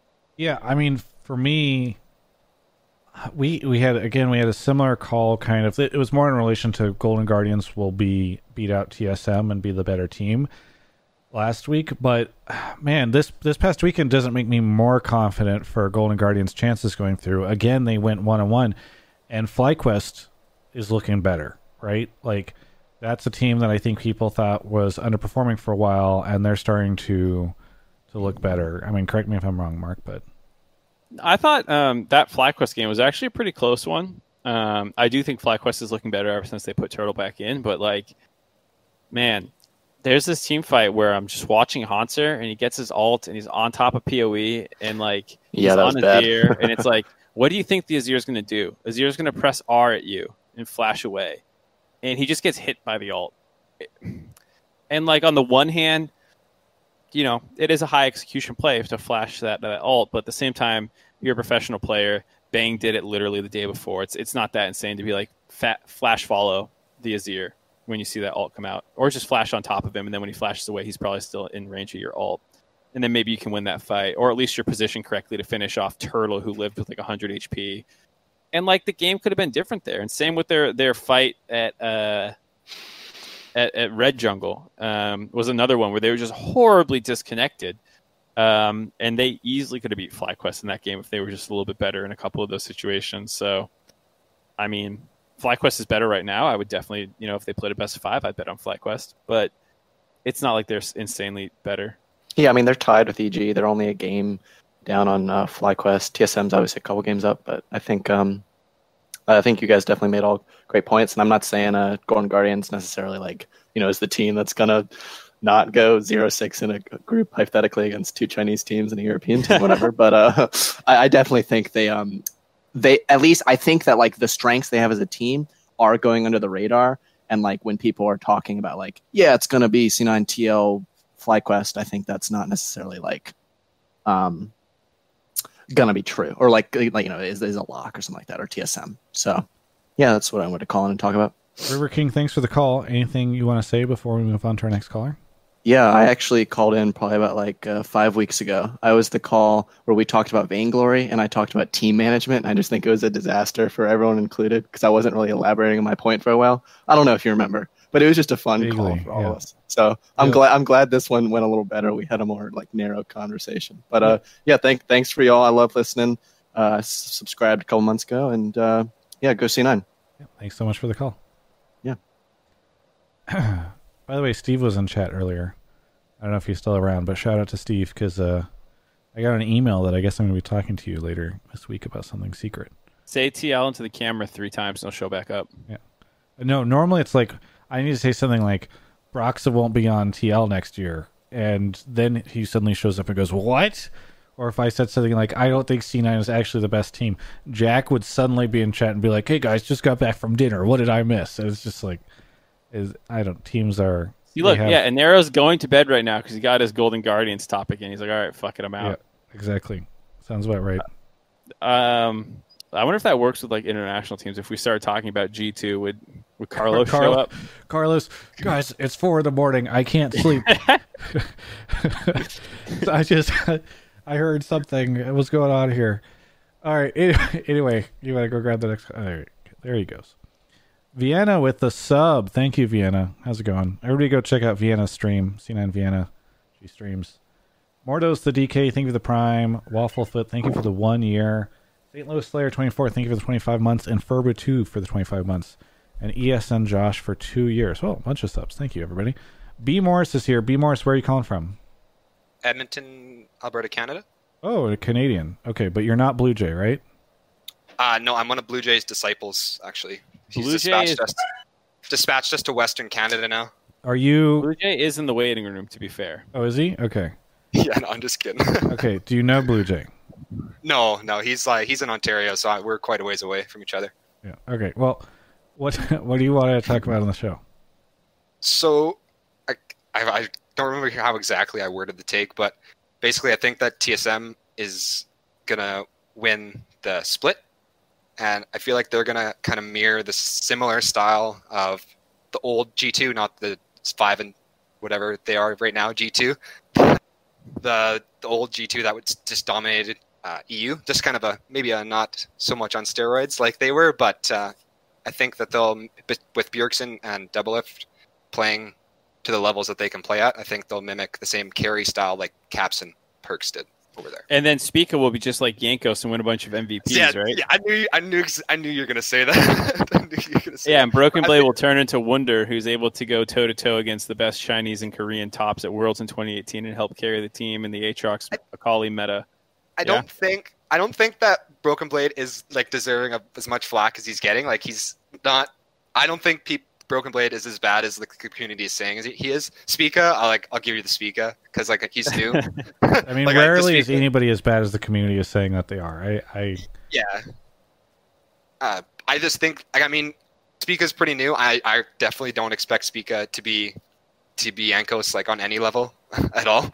But I mean, that's the biggest question mark for me was Spica. But I mean, I think I think that's why I said not to their like not on steroids as G two was. But I still think it'll be enough that Spica will play up the level enough to beat C nine with Bjergsen and Doublelift playing because I think Bjergsen's so much lot better than Nisqy, and I think that Doublelift I think can play better than Sven. how long have you been a TSM fan for? Oh, like way, way back in the day, like when Double Lift what- before before Double Lift was on the like before Double Lift like left even What TSM merch do you own? none. Oh wow, you don't own any. Okay. I no, not like that that hardcore. No, trying to but- build out a profile of you because uh, it. I feel like it takes a pretty hardcore What is this like TSM fan to- CSI or Yeah. whatever? You No, no, no, I building a psycho- it's like psychology I- of a serial killer. I don't think we tend to TSM have mind state. TSM definitely gives us the most amount of calls like this, where like TSM could be, you know, in last place, and you'd have a caller come in and be like, "Man, Bjergsen's just he's so good, and like everybody else is just not as good, and that is why they're gonna win worlds this year." You know, it's just it's it's always great. Okay, so um. Your your take is they just I guess you were saying they have a higher ceiling than anybody else and they're going to hit it before playoffs or during playoffs. they'll hit it. I think they'll hit it during playoffs. I think they'll just like I think Double Lift's gonna get his playoff kind of like like buff. Not as not his group stage nerf, but I think he's gonna get a little bit of a buff in playoffs, and I think he's just gonna kind of him and Bjergsen. I think are just gonna like kind of stomp like we Okay. expected them to. Do you feel like tactical is going to be, or not tactical, uh, Treatz is going to be enough for double lift, given that he just sort of started playing recently? I mean, I, I do. late- Part of that, part of that, the reason is like that. I think that Double Lift is actually going to be uh, playing up to that level that we used to see him at is, is because of Treatz. Just like just in, in his brief like statement on the TSM Legends, he kind of seemed like he was like kind of happy to have Treatz. I don't know if that was just for the. for I the- could you find me a market, situation where Double Lift gets the new support and isn't happy to have them? Uh, that's no, probably not. That's true. I'm just so I was just saying like I don't take a ADC saying he's happy to be playing with his new support as evidence that like. And by the way, I'm not ragging on Treatz. I'm not saying Treatz is bad. It's just like Oh. it's it's uh, if I would just objectively, you have you're you're putting a lot of this on the ADC who just started playing with a new support for the first time. And these guys have like a matter of weeks to figure everything out before playoffs, and you're saying that double lift is going to be him and Bjergsen together are going to be like the thing that carry TSM beyond like the incredibly dominant C9 that we've seen this split, beyond like the TL that seems to still be, uh, I don't know, lucking into wins in some cases. Like, like I, it's it's just yeah, I mean, uh, like that fucking. I mean, even the game they just played versus CLG. If that blast cone isn't there, if they get womboed and lose Baron, you know, because like, everybody was telling me that you know TSM is the greatest CLG sucks after that game. You know, I mean, CLG does suck. I'm not saying that. But that's what I'm saying. Is TSM almost lost to that CLG? yeah. Well, so I this is it's just a tough one for me to to, to swallow. My my Canadian friend. Yeah, no, I, I, I, I totally understand. It's a bit of a bit of a bold statement, but I, I, I don't know. I think that I, don't- I don't know. I just got a feeling that, I, or it'll they'll just lose go to next week, and then here I'll be that jerk on the Hotline League that's just another TSM fanboy. So I guess who knows? But Like, I mean, so Bjergsen and Doublelift are obviously historically great players. Broken Blade's a little little streaky, but you know his highs are actually fairly high. Spica, I'm pretty pretty concerned about Treatz. I haven't seen enough, and you know, especially in best of ones and different strengths of opponents. You know, it's hard to to get a good read on, especially coming in the middle of the split. Because you know, this week was was relatively easy. It was Dig and it was it was CLG, and they did 2-0, but it was a bit of a a squeaker in that last game. Um, Yeah. So th- there's, I am still a little con- concerned. Um, I'm not bought in yet, even as like the third place team, which I know they are. Uh, I don't think it's like, you know, FlyQuest or EG or, or even Golden Guardians couldn't figure their shit out real good in the next couple couple weeks, and then TSM's falling behind. Uh, Yeah, I mean, it- I'm not confident they're going to go to Worlds, and you're proposing that they're going to win the split. Yeah, that's. I guess that's what I'm saying. Yeah. Yeah. yeah, no, I don't know. I just, I, yeah, I don't know. I just really think that they're gonna, we're gonna see them like pull it, figure it all out within this last little clump, and then throughout the playoffs. Like I think they could, they'll by the time they get to that last round in finals, that's they're gonna be at the level that they need to be to beat. If we're assuming that C9 is in the finals, uh, I think they'll they'll be ready. I feel like right now, if if I had to bet, I would say C9 TLTSM go to Worlds because I do kind of agree with you that TSM in a best of five, like stakes get high and double lift and Treatz turn their figure their stuff out. I could totally see a world where like TSM clutches out an entrance into Worlds. But I just I it's really hard for me to make the next logical jump that like TSM beats the to- dominant team in the finals. I don't know. It's it's tough. Yeah. It's tough. It's really tough for me to see. If you that. came in here and tried to convince us that you know TSM's going to make worlds for sure and they're they're going to figure it out, easier sell. Top, Yeah. you know. th- yeah, but this that's one- not spicy. True, true. I mean, I, I yeah, it doesn't necessarily need to be that. I We- take. we- I also take well argumented, Yeah, reasonable takes. I mean, if for instance, if you said like TSM is for sure going to Worlds, I think Mark would have been drawn to, to that take as well. I don't want I don't want your lessons from this or anybody else's lessons to be I I have if I'm a fan of if I want to make an argument that I think a team is good, I need to stretch it to the extreme. Otherwise, Mark won't Yeah. pull me. The Golden Guardians guy got on just talking about Golden Guardians going to worlds. Yeah. He did not say they're going to beat C9. Yeah. know, Yeah, but I think there's less of a chance of Golden Guardians being C9 than there's of TSM being C9. Probably. I agree with that. No, I don't know. And then also just like a small side point about Travis. I know you're so hot on like Broxah not being on TL Okay, I'm not so year. hot. All right, this was You're all over that, dude. It You're, was spun out of a you're- conversation we were having. your It shirt wasn't off like and I. rubbing that rumor all over your body as baby oil. Yeah, I wasn't. I wasn't video- like, hey, I've got. I'm going to do a dedicated video. I have about some how- news for you about Broxah. Every single YouTube video that's going to be posted on Travis, he's like, "Oh, hey, by the way, what do you think of this idea that Broxah not being on TL by the end of the split?" What? Anyway, what is your take? yeah, what were you gonna where, say? where are you going Uh, with just- this? Just, just like that, I, I, like you guys say, Spica's the question mark. What if they replace um, Spica with Broxah to fill the Jankos shoes, like you, like you guys criticized? I don't know. Just a thought. Bjergsen, or I don't know if if Brox can fill the Yanko shoes. I No, I, I, they always talked about him on the LEC. I watched a lot of the LEC when he was there, and they always kind of talked about like I remember like Frost, especially like mentioning how like they were kind of the only two that were like just about equal. I don't You think Peter picks treat, Broxah as his jungler again. Is my is my take uh, because I think like I'm not saying Peter doesn't like Broxah or anything like that. I just think Peter seems to like I mean just based off public statements not. I don't know. It's hard for me to imagine him pulling TL players to TSM. Besides, you need to bench Treatz to do it. Oh, okay, yeah, for the import slots. Okay, Yeah. fair enough. Fair enough. That was just a side note, but yeah, that's that's basic. That was just my is take. how long until Broken Blade? They that doesn't happen Oh, it's anymore. this does it? It seems like he's been over here forever, but I guess he hasn't. Yeah, I don't. around. I don't. I admit that I'm. I'm probably not as informed about when that cutoff point started as I should Yeah. be. Yeah, I kind of forgot about Broken Blade being the another another import slot. Yeah, it seems like he's been there forever. Hey, Yeah. anything you want to say before we move on to the next caller? Uh, no, just like shout out to shout out to Alienware, and uh, I just want to shout out my podcast. No, I'm just kidding. I don't have a podcast to shout out. a new channel. That's it. That's it. Just shout out to Alienware, and thanks for the thanks for the take. Yeah, have a good one. Thanks. All right, we got about three more callers to go, and uh where are we? I said I think I said Mordos the DK. Thank you for the prime, just in case I I didn't. Uh, Shurikon NA, thank you for the 13 months, and Martin Martinov, thank you for the prime. We got Trooper here. Trooper, where are you calling from? I'm calling from Washington D.C. Washington D.C. How's things in Washington D.C. right now? Actually, Uh, hot and humid, Okay. kind of nasty. it's Nothing kinda- going it's a on swamp, with. right? Uh, Well, it's not necessarily a swamp. It's just the weather. There's in July. I've lived here about three years. July is there's just always like two or three weeks where the weather is just awful. Gotcha. Well, what do you want to talk about on the show?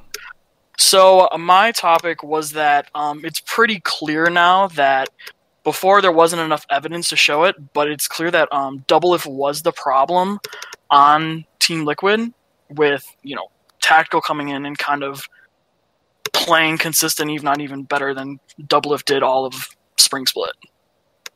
Hashtag double was the problem. You're you're Yep. pulling the Twitch chat uh, meme. Well, I had I had another one, but I'm gonna I'm gonna stick with this one. Was Travis, double you if the first. problem? I mean, I think what is really interesting to me, and I am but not an analyst enough to understand this, but I you know if if I had a panel of three or four analysts, I feel like I would ask this question: is like, what does it mean that Core JJ is having such a better split now?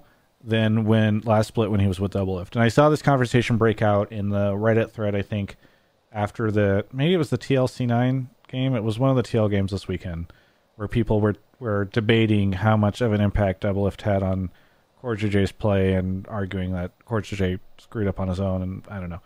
But I, I think that that is that is a really it's not a good look for for Peter that Core JJ is having such a good split now in comparison to last split. And I don't want it to come off the wrong way. Like I was a huge Double Lift fan, and I just think that, you know, Double Lift leaves, and T that's the only change that TL made, and now they're tied for first. well, I mean, let me sell you on another narrative about Okay. how Jatt is the greatest There coach. North America has ever seen. honestly, Because- I I've been following Jatt since like season three, and I honestly I'm a huge fan of Jatt's. So let's talk about you know like Double Lift was was the problem, but who was he butting heads with the most? The coaching staff. Yeah, but the coaching What staff is still there. Yeah, they only changed one don't- thing.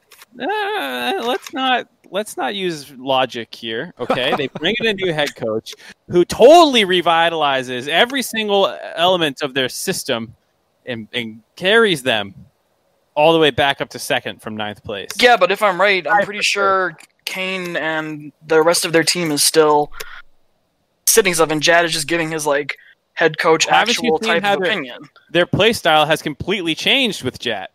Oh no, I'm not saying that it hasn't. I'm just No, saying that like Mark, the head Mark coach is the saying that it hasn't. I think is, is yeah, I'm saying. But uh, no, I think honestly that like when you when it comes down to it, what is it?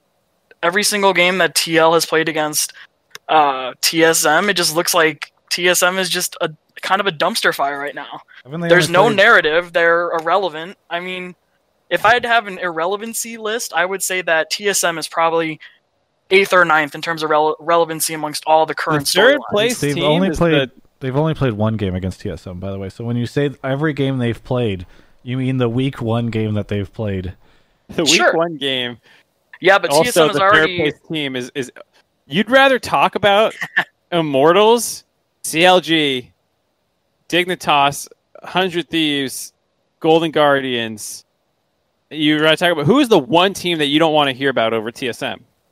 who I don't want to hear about. I am. Yeah, because you said they're not. So okay, every other team you'd rather hear about than TSM. Yeah, I mean they've been doing that. It's been the 100 100 T and the you know the EG and the FlyQuest narrative. That's what it's been. I mean Cloud Cloud Nine and Team Liquid have been at the top this the entire split for summer, and it's been 100 T and it's been Dignitas and it's been Golden Guardians, been FlyQuest bringing it back up. Where where's the conversation of TSM? They brought in Treatz. They're still Oh. tied for. They're still at third place with a two game. Like, was it one or two game lead? One game lead. Sorry, One when you lead? say where's the comfort? are, I, I I got lost here. Are we talking about the analyst desk or like what people are Or Oh saying? no, I'm just saying. Reddit I'm just or- saying. In, I'm just saying in general.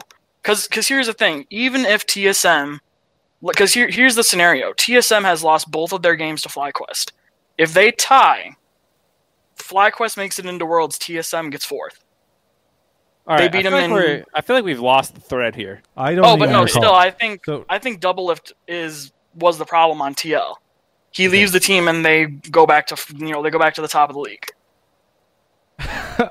okay. Also, TSM is in third now when they were struggling in spring. Also, Sure, but they're only one game ahead, and the team they're behind beat them both times. Okay, so a couple things here. Sure. First off,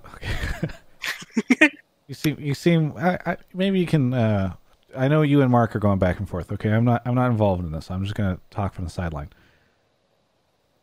A lot of people are gonna say I can't be critical of Doublelift. I know I see this all the time. I definitely think Doublelift was a negative influence on TL in spring. I think he he probably did more to hold that team back than he did to make it succeed for the vast majority of the split.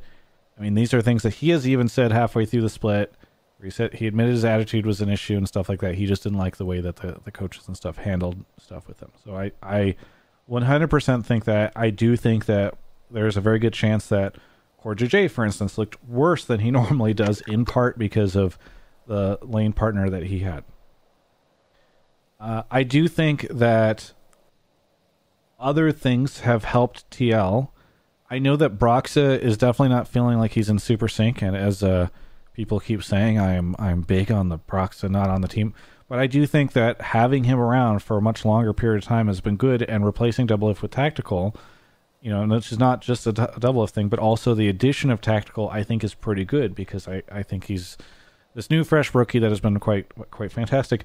And even though I am, you know, a very anti Jatt because when I tried to get him on Hotline League, he didn't come on the show, and then he did a fucking podcast with Team Liquid, and then he did all these other interviews with everybody else, and he didn't come on the goddamn show. And I was told it was just because it was too early, and he'd come on the show later. But then I was never presented with the opportunity to have him on after.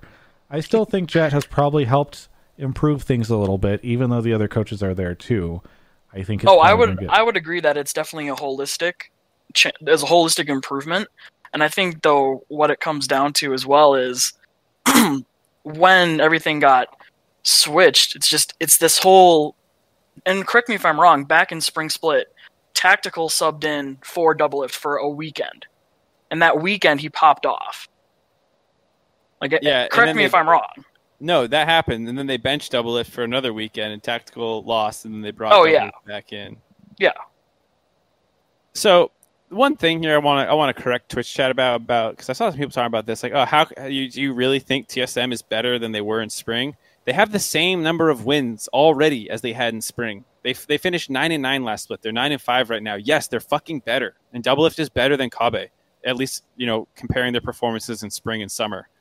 You know for what they were doing on TSM. Doublelift is a way better influence. If they go zero four and I'm eating shit in two weeks, I will happily eat that shit. I will shovel it down if I'm wrong about this. Maybe, maybe we can take a step back and maybe not use that. say though looking looking at the looking at the upcoming schedule for the rest of the split i would say tsm is going to go probably 50-50 they go up against cloud9 tl evil geniuses i mean they're not T- tsm is not going up against easy easy No. opponents at the end of the at the end of the line Nope. Like i wouldn't even be surprised if they drop three games but but Sure, that would still be better. and I I'm, true that would still be better. I think the other thing is that is not necessarily indicative of like, oh man, if only they had Kobbe. You know, like that would this team would or be so or much better. not even not even about Kobbe. Just like also the league's just better this split. Cloud Nine has lost more games. Team Liquid is not a ninth place team.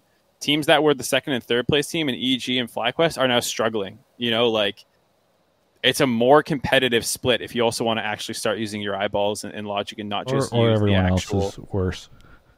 I would also say I don't think it's has an possible to get worse. It is not possible to get worse. than what from we were in spring. What we were in spring is probably some of the worst shit I've ever seen. So I don't think it's possible that that happened. Like everyone got worse, and suddenly TL, TSM floated up. I mean, and looking at looking at TL's rest of the split, they're they're probably going up against the easier half of the half of the lineup, so to speak. Yeah, I mean, but this isn't what the point is. The point is was double Yeah. problem, right? Like, and I oh, think, 100 percent.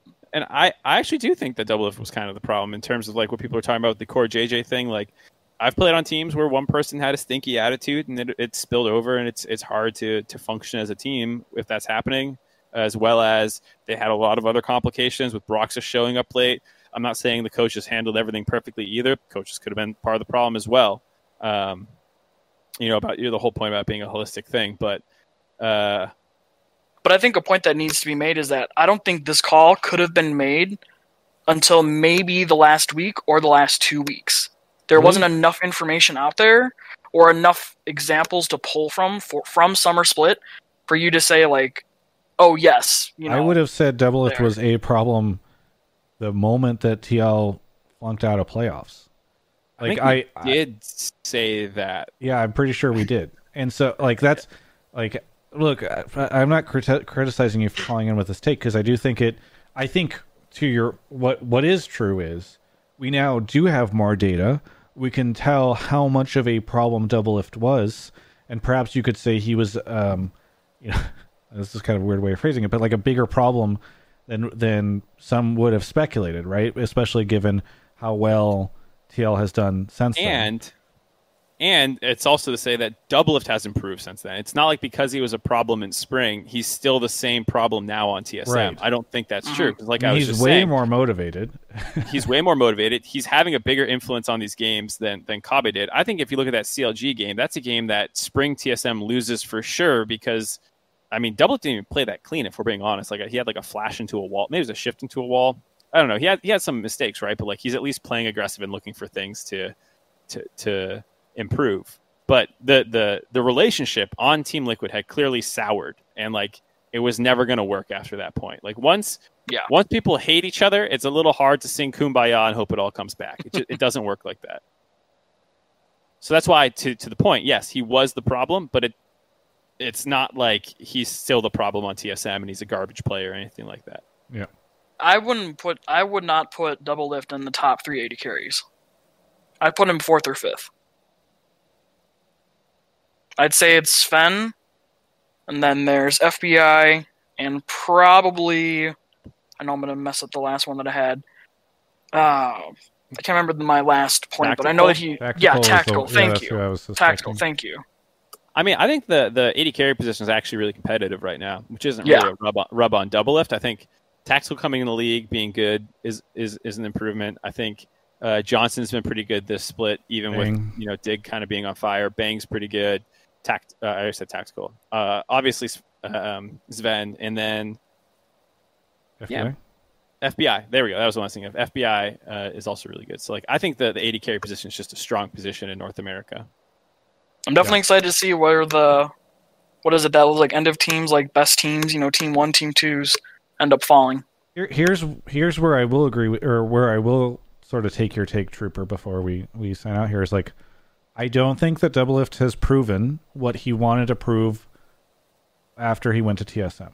I think he went Yeah. to TSM uh, feeling bitter about his time on TL and was very vocal in him wanting to sort of show up TL and show that you know like he He doesn't Didn't- need them. didn't need them and you know how great of a player he is and that kind of thing but to your point i think there's a really good argument to be made that Doublelift isn't top three this split uh, based off of his performance so far and that tsm doesn't look better than tl and that perhaps like the the X is going to win out and look better in, in the long run. I mean, I I would definitely say that TL has a way higher chance of going to Worlds than TSM does right now. And uh, and if if the two callers that we've had on the past two shows are correct, like in Golden Guardians goes instead of of TSM, like that is not gonna be a So if good- any if any team goes beside if you know outside of TSM, Yeah, I think I mean, it probably TL feels worse whiffs for too. Doublelift if it's Golden Guardians.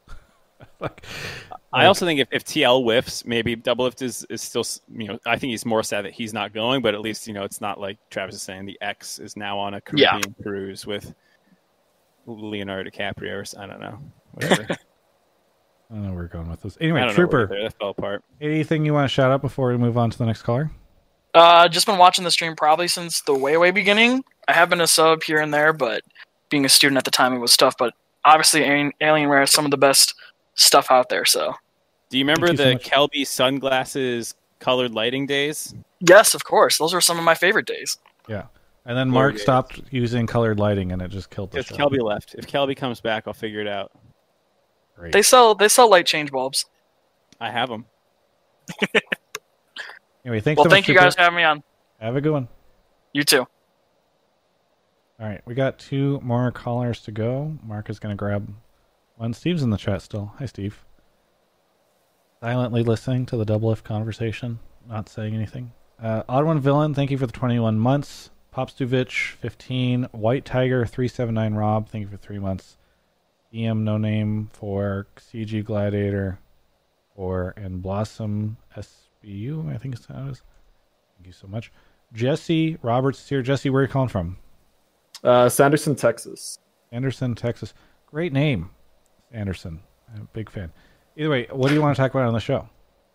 So I'm not sure which half of it uh, Mark pulled me for, but I said that if Dig had started this roster at the beginning of the split, they could have been in fifth place. And if they had kept Damonte, which I really wish they had, then they could have been competing for potentially the last spot at, for Worlds against Hmm. Fly. Mark, did you pull him for one of these two in It particular? was or do it was kind of the combination of like how good could Fly have been, or excuse me, Dig with this roster slash with uh, Damonte. So I I, mean- I guess oh, go ahead. so just kind of like go over my points for you. Yeah. So I also like pulled some stats. So I'm not just a Dig fanboy. I'm also, to clarify, not a Dig fanboy. But um, just kind of like obviously, I do think top is their weakest role, but I think that um, Johnsun and Aphromoo have been super consistent. Aphromoo has been having a comeback season. Uh, you could maybe argue last time we saw this was like 2018 100 Thieves, but I think honestly, even before that, with like 2016 CLG. So he's looking really good compared to previous years. And even with, so if you look at their wins, obviously it's only four, so super small sample size. Their early game objective control has been kind of trash. And yet they're still able to pull out these big wins. And they're averaging a lot of kills with very few deaths, only like 6.5, which is somewhere around like third lowest in wins. And like I said, I know only four game. And then also uh, their average game time in wins is second fastest at 31.4. So when they do get a lead in the mid game, they just take it and run with it. And I really think that a lot of their problems this season have stemmed from just like the burning fire that has been happening within their management, whether it's just switching out nonstop and like the fact that they switched Lourlo in and then back out and then all these different roster changes, I think, have just really hurt the players overall. And then if I guess we can cover that before I move on to the Damonte point. I mean, I, I think it's fine to combo in the, the Damonte Yeah. point with it. I mean, I assume you're just going to say Damonte looks really good and would be a better mid laner. then Fenix, yeah. Well, mostly, yeah, better than Fenix, but also, um, honestly, I kind of see like the Damonte Dardoch synergy would be Mhm. somewhat similar to closer synergy. Like, obviously, both very aggressive junglers, and I think Damonte also like if Dig had kept him, that would have made a statement to him, kind of saying like, okay, we trust you over Froggen, like we trust you over this veteran. We're giving you your shot, and that would have been a lot of motivation for him at the beginning of the split to just take it and run with it, kind of like we see with him at Golden Guardians now.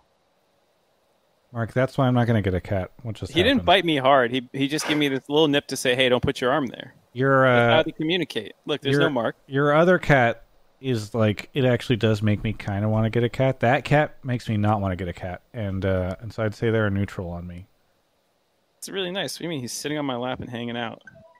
He's trying to murder your headset. Anyway, He's cute. uh, Mark, does Dignitas regret trading Damonte? I don't know what the fuck that org's thinking. What do you?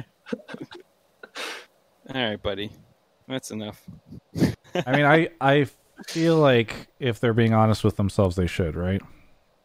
I would I would think so. I mean, I don't really know what their what their goals were. I mean, they bet on Froggen, right? Because uh, my understanding was there was a tryout. Damonte, they decided to go with Froggen instead of Damonte, but now Well, they're who not knows running with Froggen. with this contract rumor too, you know, about the whole must start Froggen thing. I think that they thought between that their spring lineup was going to be really good and competitive with Huni and Froggen and Grig, and they were going to somehow be good with that lineup. I think that was their thinking. And when that didn't happen, they're like, "Oh shit, we're paying a lot for a bad team. Cut everything, punt, go next year." And then they got rid of all their assets for some reason, and then they're doing this now. I mean, they didn't get. Did they get rid of all their assets? Well, they got rid of Froggen, and then they got rid of Huni, and then they got rid of Damonte, right? And then they they picked up uh, Viper to start when they had Lourlo. Like I don't, I I, mean, don't they know still isn't dude. Froggen still on that team? You said they got rid of him, but like, I mean, yeah, but no. I mean, I He's still on assume the- they're still still the paying. like, like- when you say they got rid of all their assets, I assume you mean like they dropped players' contracts, and I mean, the they dropped only one I'm aware of that they dropped was Huni's, and then they traded Damonte. Is that not just dropping it? I don't know what the, the deal was, but they, they wanted to get rid of him. I don't know. You, they wanted to get rid of Damonte. You mean? Yeah, why would they move him otherwise? Yeah, yeah, yeah, yeah. I'm saying sorry. You said all their assets, and so I thought uh, I was confused because I thought you were also implying they got rid of Froggen and like, is it as No, if they were just shedding costs all Sorry, over the place? getting rid of all their assets like, is probably not the right term. They got rid of their fat contract, and I don't know what Damonte's contract was. I have to assume, It can't have been that high because he was in academy. but at the same time, I don't know what the fuck they're doing, dude. Maybe they just never thought they'd start him. I, I don't know. All right, let's not talk. Let's not try and wrap our heads around the the, the, the madmen. Okay, I kind of understand what the caller's point is about how the Lourlo being a weak side tank while you play around Aphromoo's counter pick on engage and playmaking supports with an aggressive jungler and a supportive playmaking mid laner, uh, with you know, kind of having this AD carry who looks pretty good in Johnsun. If that's your lineup and Damonte is that mid laner who's helping you hit that play style, I actually think that that could be a good org. I don't know if I go all, or uh, team. I don't know if I go all the way to Worlds, um, but I, I they would be a lot better than they are right now. Um, so it, it's to me, I I understand the caller's point. Uh, I think I agree with it. Maybe not as as far as Yeah, he I don't think Dig is going to Worlds with Damonte on it. So with that in mind, like mostly my take was that they would like compete for like I think my specific one is that they would be pushed to compete for the last spot against Fly. So I don't really think that they could. I think at that point they get exposed for kind of like champion depth pool and also just like Fly has more styles they could play around. Honestly, I think I don't see a world where Dig could ever really play around top side and never not play around Dardoch. At least like I'd I'd never could see Dardoch on like a tank jungler honestly. Yeah, I mean, I I think there. I mean, the thing that's weird now is like even with us thinking that Afro should be on playmaking supports at this point in the season, we're still seeing Afro on Lulu and Enchanters and stuff. You know, post week five. You know, more than halfway through the split. So that's where I'm like, I don't know that just having a bet one one player upgrade arguably is going to totally change how this team. Functions. Yeah, I think this dig roster's fucked. Uh, like, that's my Cut take. Like I've, yeah. I've been going back and forth on it a ton, and I just don't. I don't think like. Man, we just if we just slap a Damonte on this baby, it'll take you all the way to Worlds. You know, like I just the car salesman hit the hood. I just don't. I just don't. I don't think so. I. uh I. I don't know. I think it's too much of a mess. I. I'm not. You. you I think there are other teams where you're. You, you can make that argument.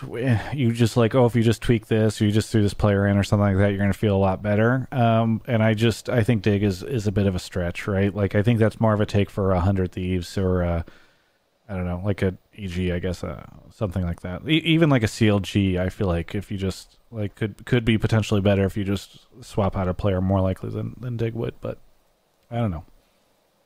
I I I think th- raising the point of man, Damonte looks to be doing pretty good, and this was a player they gave up.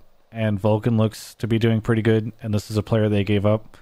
And Froggen, who they decided to keep, is now no longer competing. Like, i there are a lot of indicators that that Dignitas is in need of uh, a bigger brain for 2021, and uh, Oh I, I hope they get it. This is where I would I would put this. Jesse, is there anything you want to say before we move on to our last caller? Uh, just one quick point. So like everyone's flaming, saying that they like wouldn't even get like fifth or fourth, honestly. But like you have to keep in mind like who the bottom of the standings are right now, and they did get their wins against EG, CLG, Fly, IMT. So if you see this from like the very start of a season, I think you could potentially see Dig at like whether it's like eight and eight or even maybe seven and nine. Yeah. So just keep that in mind. Uh, other than that, Twitter Jesse Loretto twenty one. Thanks for having me. Thanks. Have a good one.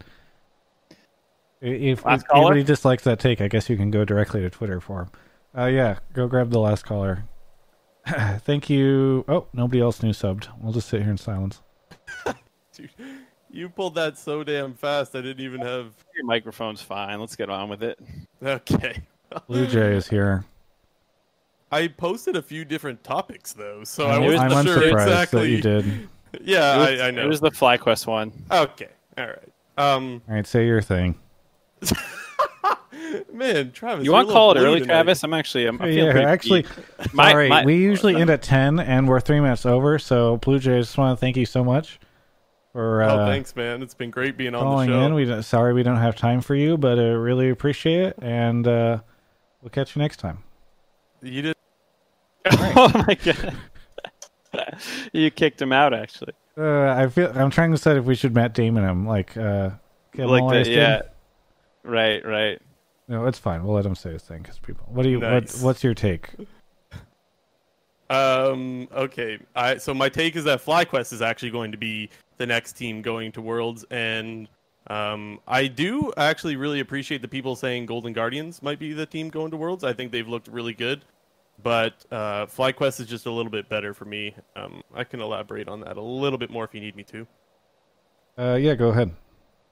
Um, so out of all the teams, all out of all of their wins, I think FlyQuest wins are the cleanest. Um, I also think that they are on par with TL right now, which I think a lot of people will disagree with that. Um, however, we always give shit to to to all these teams like CLG or even TSM and a little bit to TL about how um, their wins aren't that clean. I think that's that's true with just about so many, well, just about all the teams in the league except for Cloud9 and FlyQuest. So, um, and I could go a little bit more, but I think that's enough for now to get it started, right?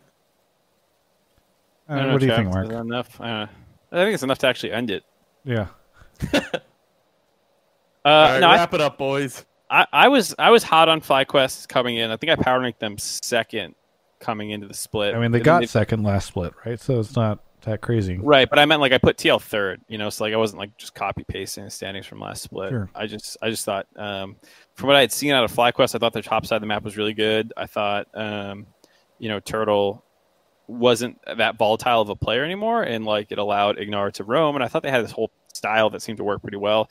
I don't know what happened with their team behind the scenes to bench Turtle after a single week, one of which included a loss to C9 of all teams. Um, so ever since then, I've I've not really known what to make of this team. I still believe that Santorin's really good, Poe's really good, Solo's really good, Turtle and Ignar can be really good, um, and that they, they could they could go to Worlds. I'm I, but it's just there's a lot up in the air after these these roster swaps and stuff. So I I agree with almost everything you said. The only thing that I would change a little bit is that I, the Ignar could be really good. I think Ignar's been really really good with Pantheon and well, I mean he's getting Pantheon banned all the time, but I mean he's following it up with Rakan and his Rakan has been freaking good, man. Like really really good. yeah, but he also had the the Nautilus game. I mean, this was still when Mash was in, but like he got he was so bad that game. And then there was the Senna game. Um, I forget what he was playing, but him and Mash got slammed. Yeah, okay, that's not fair though. That game, like, they were losing before they even made it to lane. If you remember, they took a shitty path, and then they got chunked out before they even made it to lane. Who and made them do that stuff? Farms. Well, you had Farm Senna as well, which I know you've also Who's been the- critical about as well. Like, well, it's that's pretty actually it's actually the meta now. I mean, I'll I'll eat crow on that. now, now, but at the time it was not. Right? Right, but nothing's changed. What do you mean nothing's changed? Nothing changed in the meta to make it. There was no. I thought that that was the patch before Senna got the buffs to, um, like non-farm Senna. I thought that she got a buff that patch.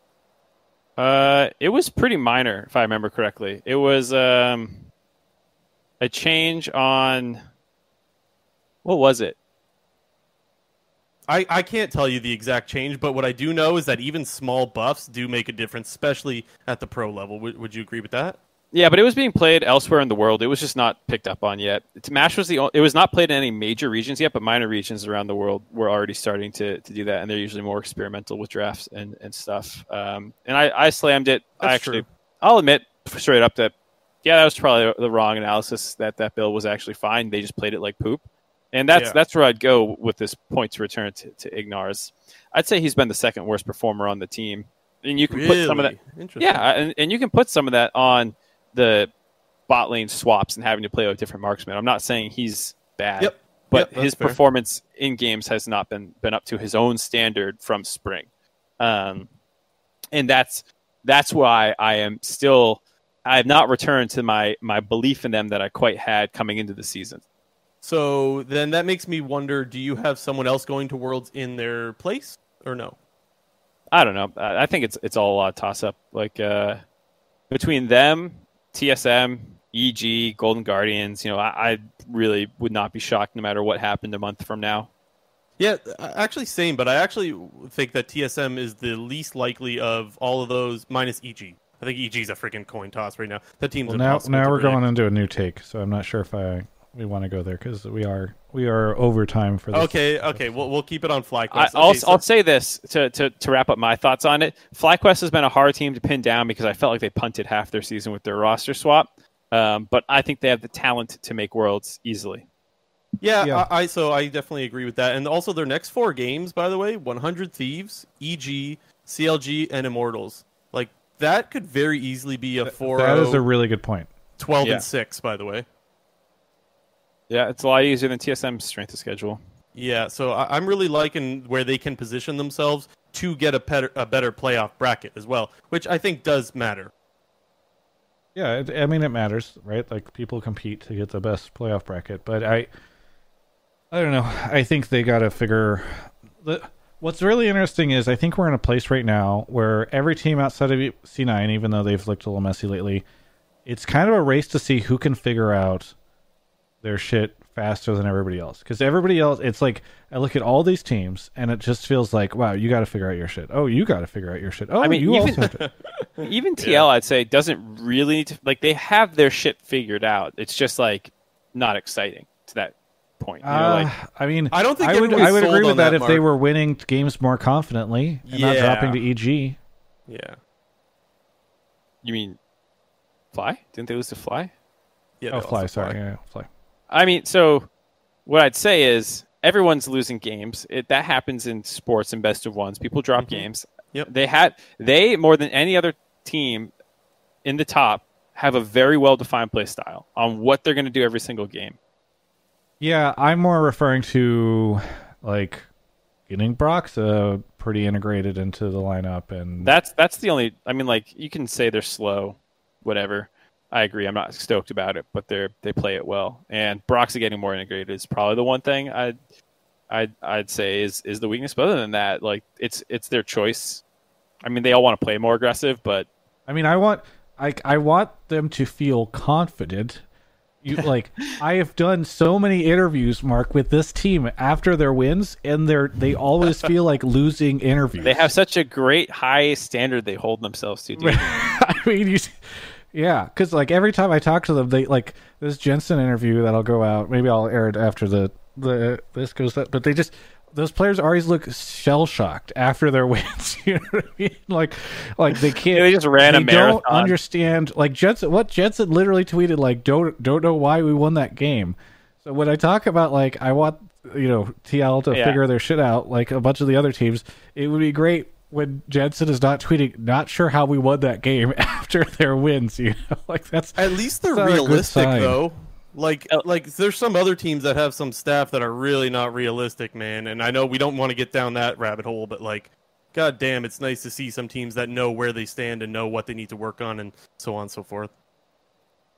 Yeah. Well, we'll see how things go. Uh, what do you want to shout out, Blue Jay? You got your goddamn podcast. Yeah, I won't. I won't shout out the podcast. Well, unless unless you you want me to shout out the podcast, No. I'll for sure shout it out. I won't do that this time.